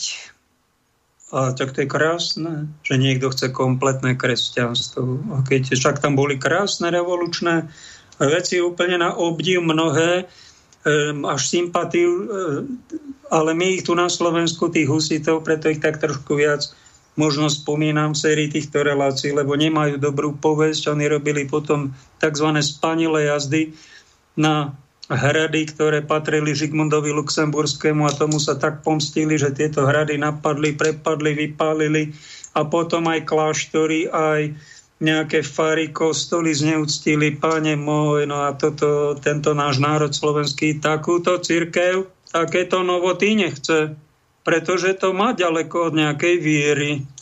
A tu sa husitizmus neujal, ani a nie sa ujať. No ale čo si môžeme zobrať? Taký Jan Žižka, to bol taký generál husitov, veliteľ. No, zvedel som sa jeden pán diakon, Samuel sa volá, v aute sme do Prahy raz išli, on do husickej cerkvi spravuje nejakú farnosť, mi hovorí ten Jan Žižka, keď obklúčil nejaké to mesto bezbožné, tak ho vyzval ako čestný muž a gentleman, vzdajte sa, v mene Božom sa vzdajte a nedá, dáme vám pokoj. Nebude sa tu nič zle diať, len budete porazení. A nejak sa dohodneme. Oni sa odmietli vzdať, ešte ich vyzval, no a potom bola kúca, paca aj vraždenie. No a to je pekné, lebo to tuším aj Svetica Jana Zarko takto vyzvala nejakých tých, obliehali nejakú pevnosť. Aj to je história ukrutná nášho sveta. Tých vojen bolo že vraj 14 tisíc histórií ľudstva. Stále pribúdajú a bytiek ešte viac. Hrôza.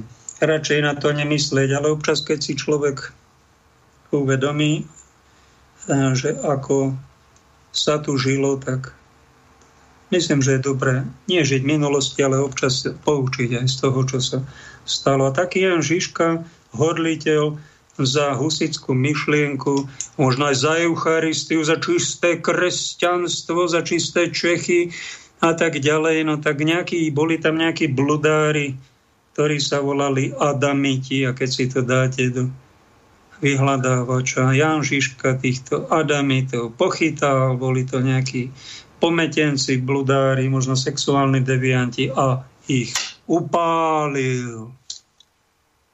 Čiže aká reforma cirkvi? Upálili vám husa, obraňujeme Eucharistiu a zase skončíme tak, že upalujeme nejakých hriešnikov, nejakých kacírov a, a exorcizmus ste im ponúkli, modlitbu, nejaký psychiatrický ústav alebo nejakých prevychov a to vás nenapadlo len to, tak však to je ten fašizmus ktorý sa tu opakuje raz so Židmi, raz s Adamitmi, raz Husom a raz s Janou Zarku. To sú tí, ktorí sa tvária, že sú kresťania a nikdy nepoznali Otca, nikdy nepoznali Jeho Syna, nebol v nich Duch Svetý, lebo ak by mali štítku Ducha Svetého a úctu ku Kristovi, tak by sa štítili niekoho vziať a život. Výnimka je sebaobrana. No ale toto boli ako keby útočné, útočné vojny proti kacírom, hriešnikom a to je nepochopenie, totálne nepochopenie a zneúctenie poslednej večere Kristovho odkazu Svetej viery. To je nevera v praxi. Aby sme takto neskončili, že niekto s vierou začne a satanizme skončí, no tak e, to je možno aj preto, lebo nemá okolo seba dobrých radcov, alebo sa ten človek nemodlí, a preto Eucharistiu na ňu asi nechodí, alebo to bere strašne povrchne a pravdepodobne chodí na tú Eucharistiu, na to sveté príjmanie tzv. nehodne, čiže s nejakým ťažkým hriechom. Čo matka církev tak odporúča, pekne prosí všetky svoje deti, ak prídete do chrámu na svetú omšu, nech sa páči, máte dvere otvorené, všetci pokrstení. Ale keď niekto chce prijať to najcenejšie, čo v kresťanstve máme, to je sveté písmo, potom máme Eucharistiu, chlieb a víno, tak vás veľmi pekne prosíme, aby ste to príjmali hodne.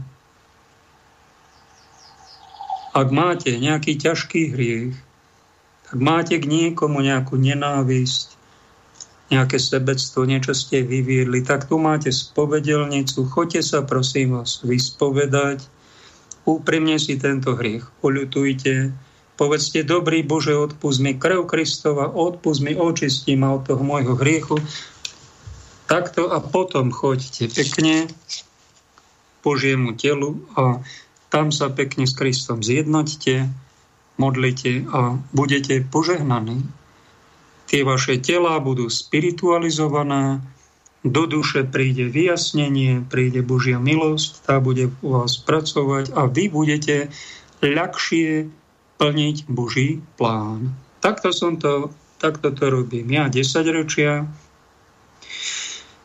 Takto to robíme my katolíci. A pravoslavnej cirkvi a časti anglikánskej majú tzv. apoštolskú postupnosť, to znamená ich lídry duchovní, kňazi, biskupy majú líniu až na apoštolov, až na poslednú večeru Ježišovu, kde není žiadna zmienka o tom, že by Ježiš robil vysviacku podľa nejakých obradov, že by dával svoje ruky na hlavy apoštolov. Vôbec není spomínané, že Ježiš ich spovedal, niekto ironicky tak pripomenul, no tak to preto ten Peter zaprel Krista Judáš, zaradila apoštoli, pustili k dogati, lebo neboli vyspovedaní zo svojich hriechov, no a potom išli nehodne na prvé sveté príjmanie a potom to tak aj dopadlo.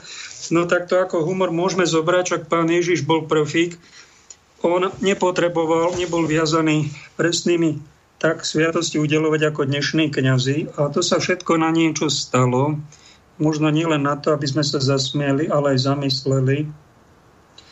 A to sa všetko stalo ako predobrazy ďalších udalostí, z ktorých, keď sa tak na to zamyslíme rozímame o tom, teda napríklad tú veľkonočnú dobu, tak na čo prídeme v nejakej tej postave biblickej, sa napríklad môžeme nájsť. Neraz si potom dávame také birmovné mená, alebo k tomu svetému je nám sympatický, my sa aj modlíme Niekto to má z protestantstva, že to je bludárstvo, ale však aj keď sa modlíš k Bohu, tak Boh to všetko nevybavuje sám. On pošle nejakého aniela, ktorého vedľa seba má nejakého svetca, ten to vybaví, ten sa zjaví, ten príde, zoberie nejakého aniela, ten, on to spraví. Tak my aj k Bohu, aj k svetým, my to tak cítime, že Boh není sám v nebi, že sú tam svetí bratia a sestry, že sú tam anieli, archanieli, že tam mučeníci, vyznavači. A chceme sa do tohto spoločenstva dostať. No ak to myslíme vážne, tak tu na zemi máme nejaké tie prostriedky a toto je, keď vám evanílici povedia, protestanti, že sveté písmo, áno, majú pravdu. To je najväčší prostriedok, ako poznať Božú voľu, Boží plán s mojim životom a potom my tu máme katolíci okrem svätého písma aj životy svetých, aj pápežov dozor, aj sviatosti. A z nich tá najčastie príjmaná Eucharistia chlieb a víno. Takto si to pán Ježiš prijal. A tento chlieb, keď sa, prečo práve tieto dva, tie symboly chleba a vína, no tak možno je to taký symbol, e, že je tam nejaká dlhá práca aj pri výrobe chleba, aj pri produkcii vína. Je tam treba aj Božej síly, aj prírodnej síly, dlho, dlho. A je tam treba aj ľudskej spolupráce na zušlachtení, aby sa z nejakého zrna a kým sa pôda pripraví, poorie, pohnojí, vyseje, čaká, kým sa zožne, zomelie, upečie. To je nejaký proces. A my to už moderní ľudia sme tak okyptení, že my si vôbec neuvedomujeme, keď máme dobrý chleba, e, že čo tomu predchádzalo, kúpime si ho za jedno euro a vyrobí ho, kto si dovezie a my to len konzumujeme. Vôbec sme e, ľudia pred minulých storočí mali e, väčší spätosť aj s prírodou, aj s tým, že si to museli dopestovať a vedeli hodnotu toho. A Boh zaujímavé Ježiš dal pochote cez Ježiša ustanovil túto sviatosť tohto chleba a tak podobne aj víno vzniká, že to dlho trvá, kým sa z takého hrozna, ktoré treba ošetrovať, okopávať, vysadiť, starať sa o to, čakať, oberať a tam dať do lisu a stočiť to. A to je spolupráca ľudských síl aj prírodných síl. Prirodzeným spôsobom a pán to pekne požehná, premení. My v týchto cirkvách, katolícke, pravoslavná, anglikánske a neviem, či aj husickej som sa dopočul, lebo v nejaká čas, alebo niekde protestantských, že ich si tam doladil a dovysvecoval tých lídrov aby mali tú apoštolskú postupnosť. Prečo je to dôležité? Lebo ten chlebík, hoci kto nepremení, musí byť tzv. platne vysvetený. Keniaz musí dostať takú licenciu, ktorá musí mať pôvod až cez celé stáročia až do apoštolstv, teda do večeradla zeleného štvrtku. Sú nám aj cirkvy také, ktoré majú chlebík a víno, dajú ich na stôl a tam si niečo prečítajú, tam sa pomodlia, no a to tam príjmajú. Ja som bol na takých jednej stretnutie v baptistov a v jednom súkromnom dome, kde takýto obrad prebehol a z veľkej pravdepodobnosti oni to nerobili, že by sa pochabili alebo že by robili niečo proti Bohu.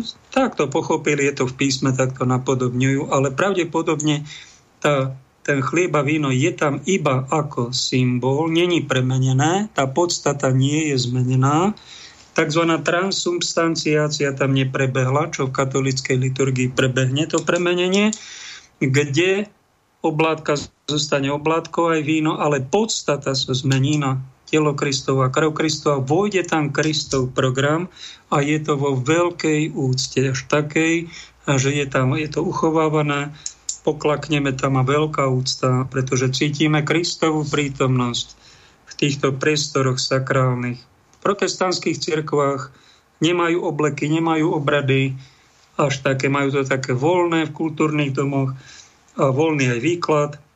No a majú tam aj ten chlebík tak symbolické. Tam sa až do takej hĺbky nejde. Tam je to brané tak troška aj športovo. No dlho, dlho naši pápeži aj biskupy nechceli prijať žiadnu alternatívu k katolicizmu. To dlho bolo, aj 15 storočí to umelo držali a aj to veľmi prísne sa to bralo. Až potom oni pochopili, keď tu prišiel protestantizmus a roztrhlo sa v rece s cirkvami, pochopilo sa, že to je taká alternatíva kresťanstva. Povedali by sme, že to je taká druhá liga, tretia, štvrtá No a treba ho nechať žiť.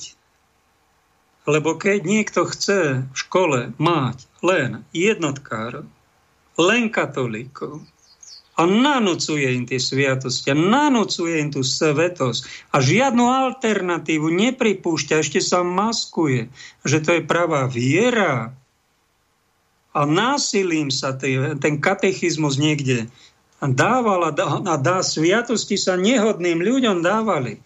No tak na toto sa Boh nemohol pozerať, pretože to bolo znásilňovanie ducha.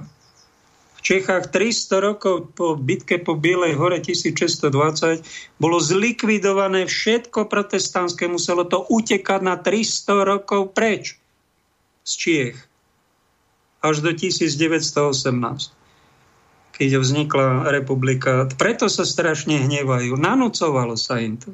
Pretože pravda je taká, že nie sme všetci katolíci. A keď sa chce niekto dať krstiť, my musíme skúmať, aké ty máš názory. A keď sa blížia tie názory k protestantskému výkladu, tak ti nájdeme nejakú protestantskú církev. Nie, že budeš katolík a budeš nadávať na pápeža, nebudeš uznávať panu Máriu, že bola pana a ne, neveríš premenený chlieb že je tam premenenie. No tak keď to neveríš ani po nejakom vysvetlení, no tak ty nie si katolík. Tak ti nebudeme nanocovať sviatosti, choď radšej do nejakej spoločnosti, nejakej nekatolickej, tam sa pokrstia, tam pekne ži a budeš spasený. To je cesta, to je inteligencia. Lebo keď sa nanocuje, že všetci musíte hrať prvú ligu, to je podvod. Nemajú všetci na to, aby boli prvá liga, aby boli katolíci. My sme ich učili byť pokrytcami. A keď sme dávali a chceli dávať právoplatné sviatosti nehodným ľuďom, žijúcim v ťažkom hriechu alebo v ťažkom blude, no tak to nemôže byť dobro. To je zlo. My sme tým ľuďom nanúcovali, aby boli tresty väčšie na ich životoch, na ich rodinách. Toto už moderný katolík nerobí, ale bolo to dlhé stáročia. Mali by sme sa na tým zamyslieť a takéto veci nerobiť a vážiť si niekoho aj nekatolícke spoločenstvo, kde tam není platné premenenie. Však tí ľudia sú nejakí kresťania, sú na ceste a oni, oni chcú to, tú vieru nie až takú vážnu. No. Tak majú takú troška veselšiu, troška takú voľnejšiu. Na pán Boh ich za to nezatracuje a bleskom tam netresne, aby ich vyhubil. Nechá to žiť.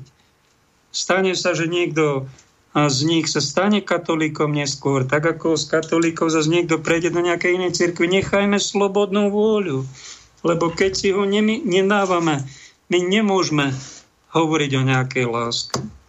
Keď robíme jeden na druhý, o druhom násilie, a nedoprajeme druhému prírodzený, normálny e, vývoj. Dáme pauzu, dáme pieseň.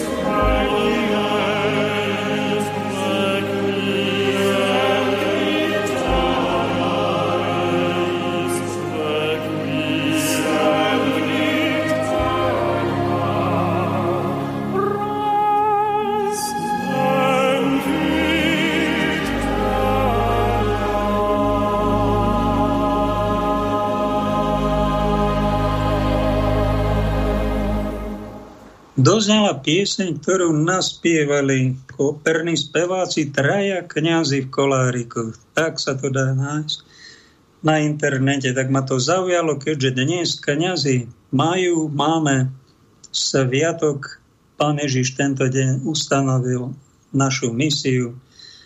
A dajme pozor, navzájom sa strážme, pomáhajme si, aby sme nestratili kňažskú identitu. To, že byť kňazom, to znamená nasledovať pije Jezu, je zbožný Ježiš. On bol z nás najlepším vzorom, najzbožnejší muž. A keď sa tak stíšime pred Eucharistiou, alebo keď ju príjmame, tak veľmi túžime eh, napodobniť Krista vo svojom živote, vlastne jemu odovzdať svoj život aj svoje ústa. Nech on hovorí cez moje ústa. Nech on myslí cez môj rozum. Nech sa pozerá cez moje oči. Nech robí niečo cez moje ruky. Nech chodí cez moje nohy tam, kde si pán praje. Tak ho denne prosíme. No a máme učiť k tomu aj ostatných ako duchovní otcovia. Hoci to slovo Ježiš na poslednej večeri nepovedal, ale je to, myslím si, že podiel na tom otcovstve nebeského Otca. Otec má svoje deti rád. Cíti sa, že sme bratia a sestry a že putujeme k nebeskému Otcovi a my sme takí malí Otcovia, ministranti. Radšej by sme sa mali nazývať, lebo aj my máme radi tituly, aký pán doktor, excelencia, eminencia, magnificencia. No úplne sme strátili identitu. Keď niekto sa v tom vyžíva, to sú nebiblické tituly. Zo sveta pochádzajúce nič proti teda nemusím, nemusím, ja to nechcem vyhodiť do luftu, ale nezakladajme si príliš na píche sveta ani na svoje príležitosti, lebo toto napríklad už môže byť strata našej kňažskej identity. Že vlastne robíme nie oslavu Boha, ale oslavu samého seba, svojho ega. Čím viacej to budeme robiť, tak tým budeme väčší šašovia kostolní, čiže farizei stratíme, budeme na posmech pred Bohom. Niektorí sa môžu premeniť aj na démona.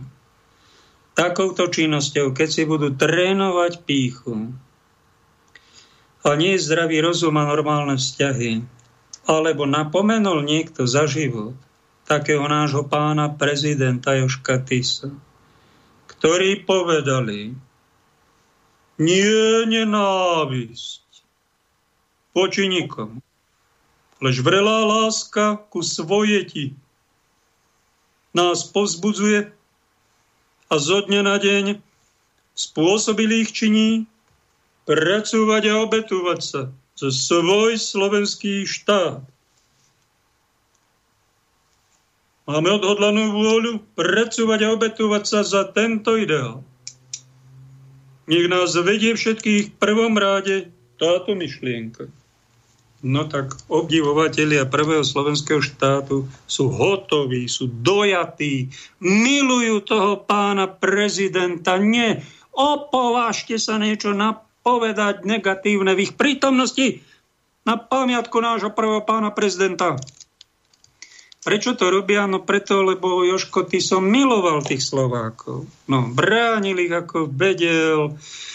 A Neviem, či ho niekto za života napomenul, nedočítal som sa to ani u pánov biskupov, ani u kniazov, ani e, dosť literatúry o ňom, ale není napísané Joško. Tak dobroprajne, medzi štyrmi očami, počúvajte, pán prezident, a vy tú vrelú lásku dávate slovenskému štátu. Áno, jednoznačne to je my sme tisíc rokov nemali slovenský štát, to tu je jednoznačne priorita, najväčšia hodnota. No ale nie, a vy máte to heslo za Boha a za národ. Nepomýlil ste si to, nemilujete vy národ viacej ako toho pána Boha. No tak keby si toto Joško Tiso vypočul a hovorili o ňom, že je charakterný kňaz, tak by sa zamyslel, začal by mlčať, aby sa za to ospravedlnil a povedal, vieš čo, máš ty pravdu. No tak toto je tvoja najväčšia chyba v živote. My nemôžeme dať ani svoj národ slovenský pred Boha. Pretože spravíme z neho modlu. A to robiť nesmieme z ničoho. Toto má pokušenie modlu urobiť matka zo svojich detí, muž zo svojej manželky, zo svojej rodiny, niekto zo svojej firmy, niekto, ja neviem, zo svojej čapice biskupskej robí si modlu. Daj na to pozor, lebo to je tá, keby sme nejakým láskomerom to odmerali, že ty miluješ nejakú tú svoju modličku viacej ako Boha, to je hriech. To ti neprinesie požehnanie. Prinesie ti to nejaké nešťastie, nejaké prekliatie. Daj na to pozor. Musíš si to v prvom rade uvedomiť, vyspovedať sa, viacej tieto hriechy nerobiť a potom slúžiť. A toto je naša kňažská identita. V tej, tomto bode myslím si, že Joško Tiso zlyhal, Neuvedomil si to pravdepodobne. Neviem, či ho niekto na to napomenul, pretože my sme fakt tisíc rokov tu boli dupaní a nemali sme sebavedomie vlastné, nemali sme štát, národ bol len ponížený a chudobný a nevzdelaný a zrazu sme sa pozdvihli Hitler nám k tomu pomohol a pán Tiso potom, Joško, o, tom, o Hitlerových výčinoch mlčal, bol ticho a držal basu až do konca. Áno, to je ďalšia chyba. A to je obrovské nepožehnanie. Prečo to robil? No lebo strašne bol tomu Hitlerovi vďačný.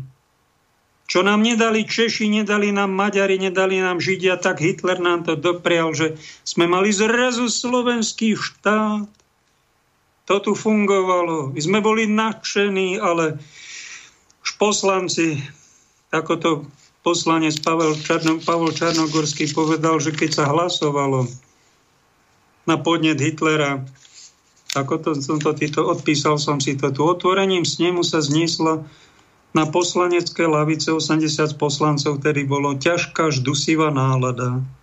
Každý z nás vedel, že vyhlásením slovenského štátnej samostatnosti sa staneme len nástrojom Hitlera a nie vyjadrovateľom vôle národa. No. Keby bol Jožko Tiso viac ako štátnik, politik, bol by kňazom, čo bol on, tak by to mal upozorniť. Sme nesmírne vďační tomu, kto nám slovenský štát pomohol vytvoriť, ale nemôžeme s ním súhlasiť v jeho uzurpátorských chúťkach, likvidácii Židov a nespravodlivo vedenej vojny alebo gesta vypalovaní obce, to rozhodne nemôžeme súhlasiť. A pán Hitler, dajte sa vy na pokánie aj celým svojou armádou, lebo v hámbe to skončí. Toto povedal tento kňaz, náš pán prezident, no to už nestihol. On držal, bol ticho. Prečo? No lebo strašne miloval ten svoj slovenský štát. A milovali, milujú ho mnohí kvôli tomu stále, pretože on ho pomohol vytvoriť, on ho No tak ale tak naučme sa, poučme sa, sme vydesení, toto je naša história a chybu urobíme, každý z nás urobil ho aj náš pán prezident prvý a toto je jeho najväčšia chyba, že ten láskomer mu bylo, že bolo jeho životné heslo za národ a potom až za Boha. No, tak dajme pozor, lebo my si takto môžeme dať pred Boha a milovať viacej nejaké to stvorenie. A toto nám pán Ježiš, keby tu bol, tak by nás na to upozornil Daj pozor, lebo služba Bohu to nemôžeš slúžiť nejakej modle.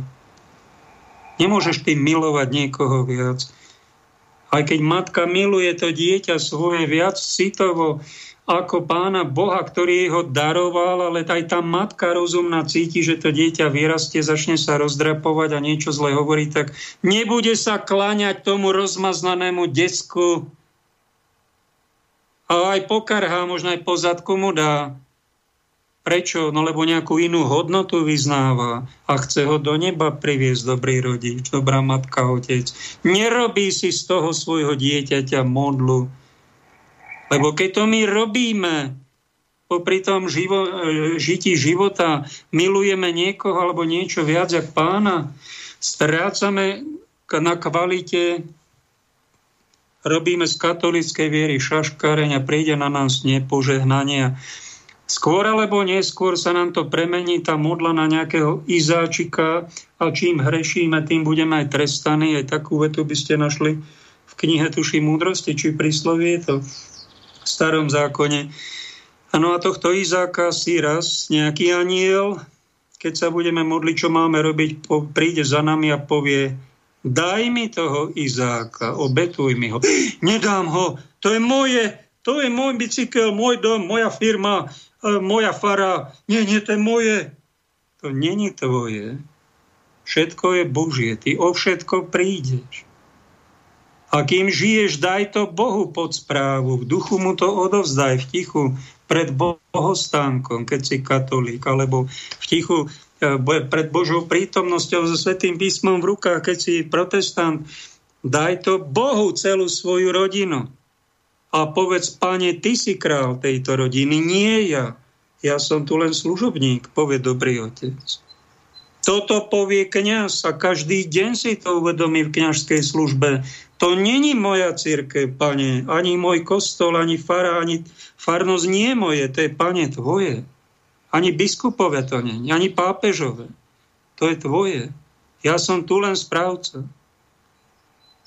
Lebo ako náhle si zamilujem príliš, napríklad kňaz si môže zamilovať príliš tú faru, to je moje, to je, sú moji ľudia, aj moja mša a moje, moje, a teraz ja som tu dôležitý, ja, ja budem tam jak tajtrlík, tak zrazu príde dekret, že prichádzaš do inej farnosti, no a ten zrazu dostane črevné problémy, má psychické problémy a nevie sa odlepiť, strašne trpí že musí ísť na nejaké iné miesto. A prečo? No lebo spravil si z tej farnosti svojho Izáka, zamil, zamiloval si to viac ako Boha a vlastne bol modlár.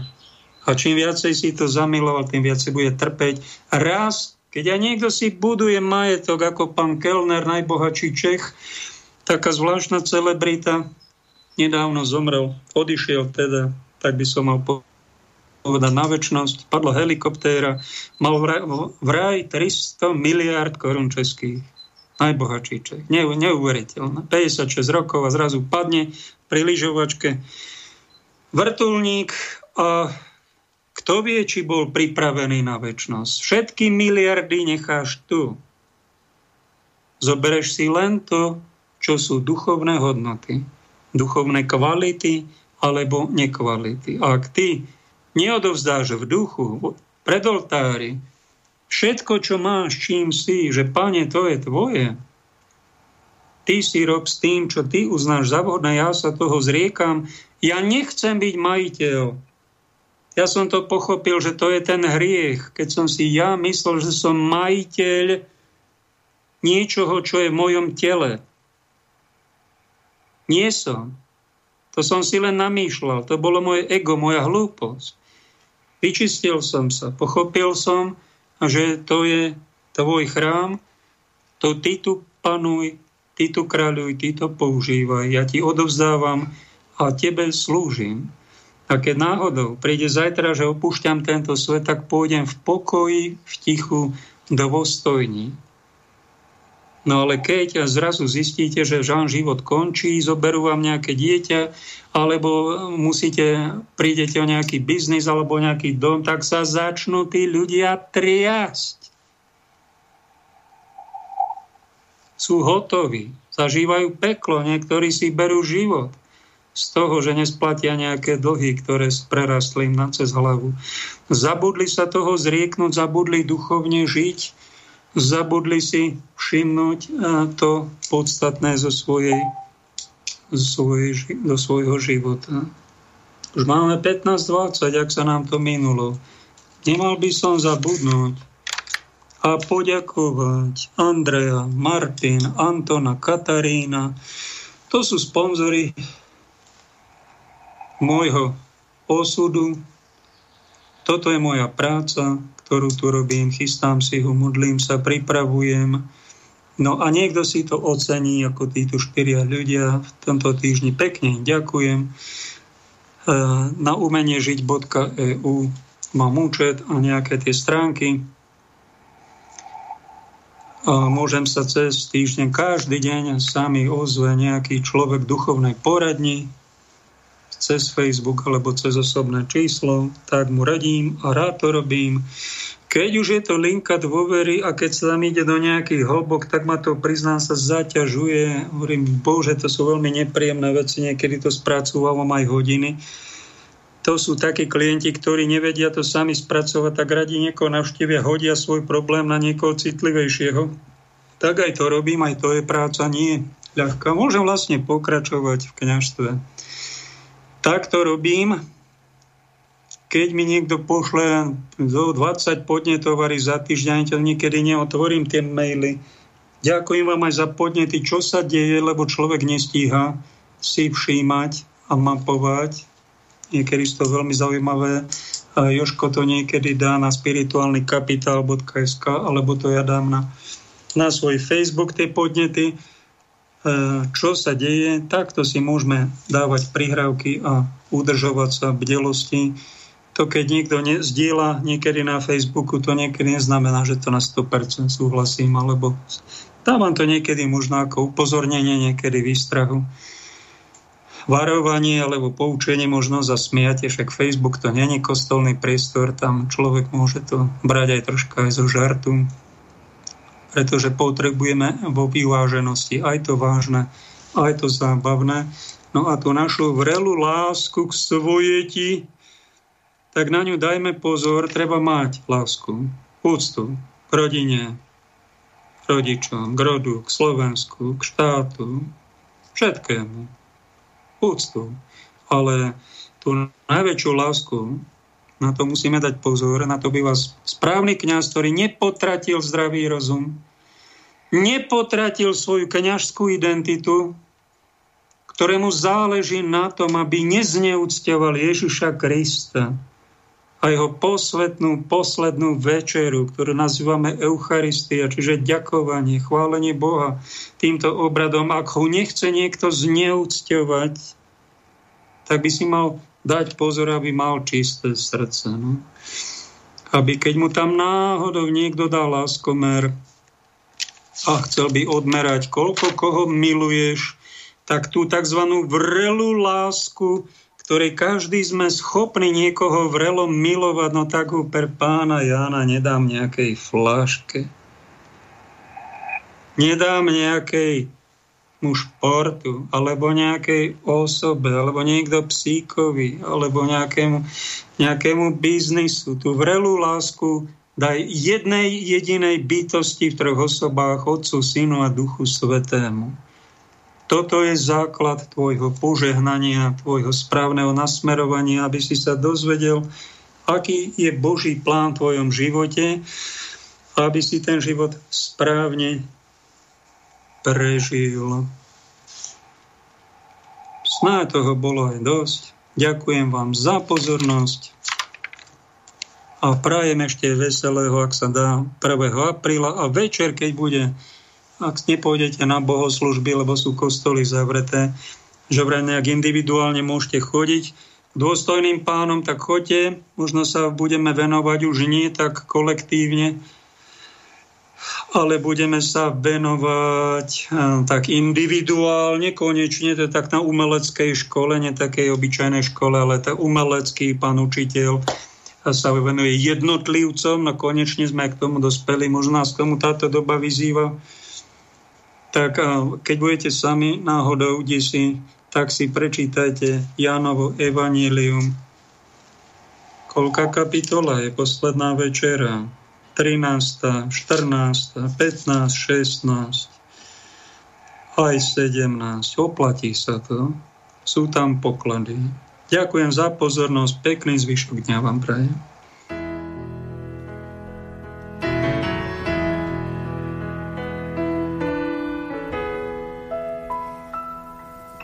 Ten deň, v ten istý deň, keď doznie raz. Aj moja pieseň, keď list už obrátim a údel svoj už neunesiem, keď sláva pominie a zrazu všetko bude tak márne v ten deň chcem povedať žila som správne v ten deň v ten clivý deň keď dospievam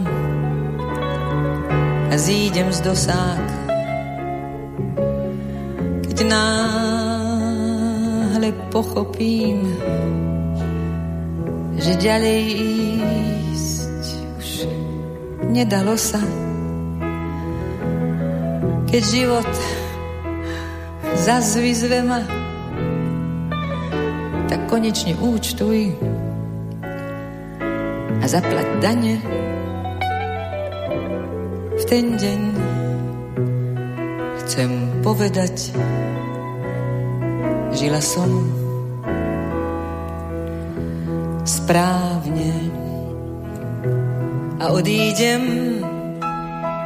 nebadane poďakujem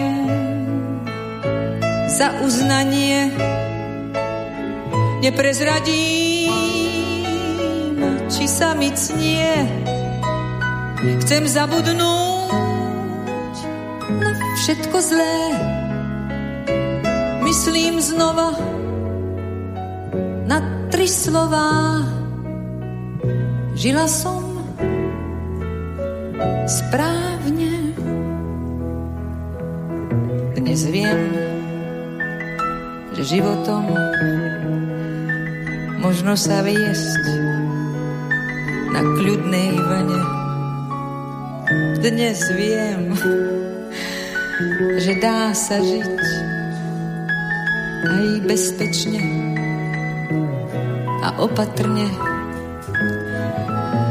A snáď to niekto vie aj bez námahy, ale ja nie. Aj tak tak si hovorím, žila som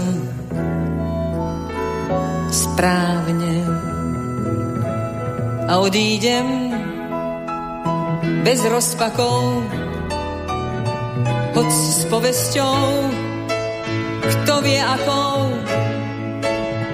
Poďakujem sa za lásky a na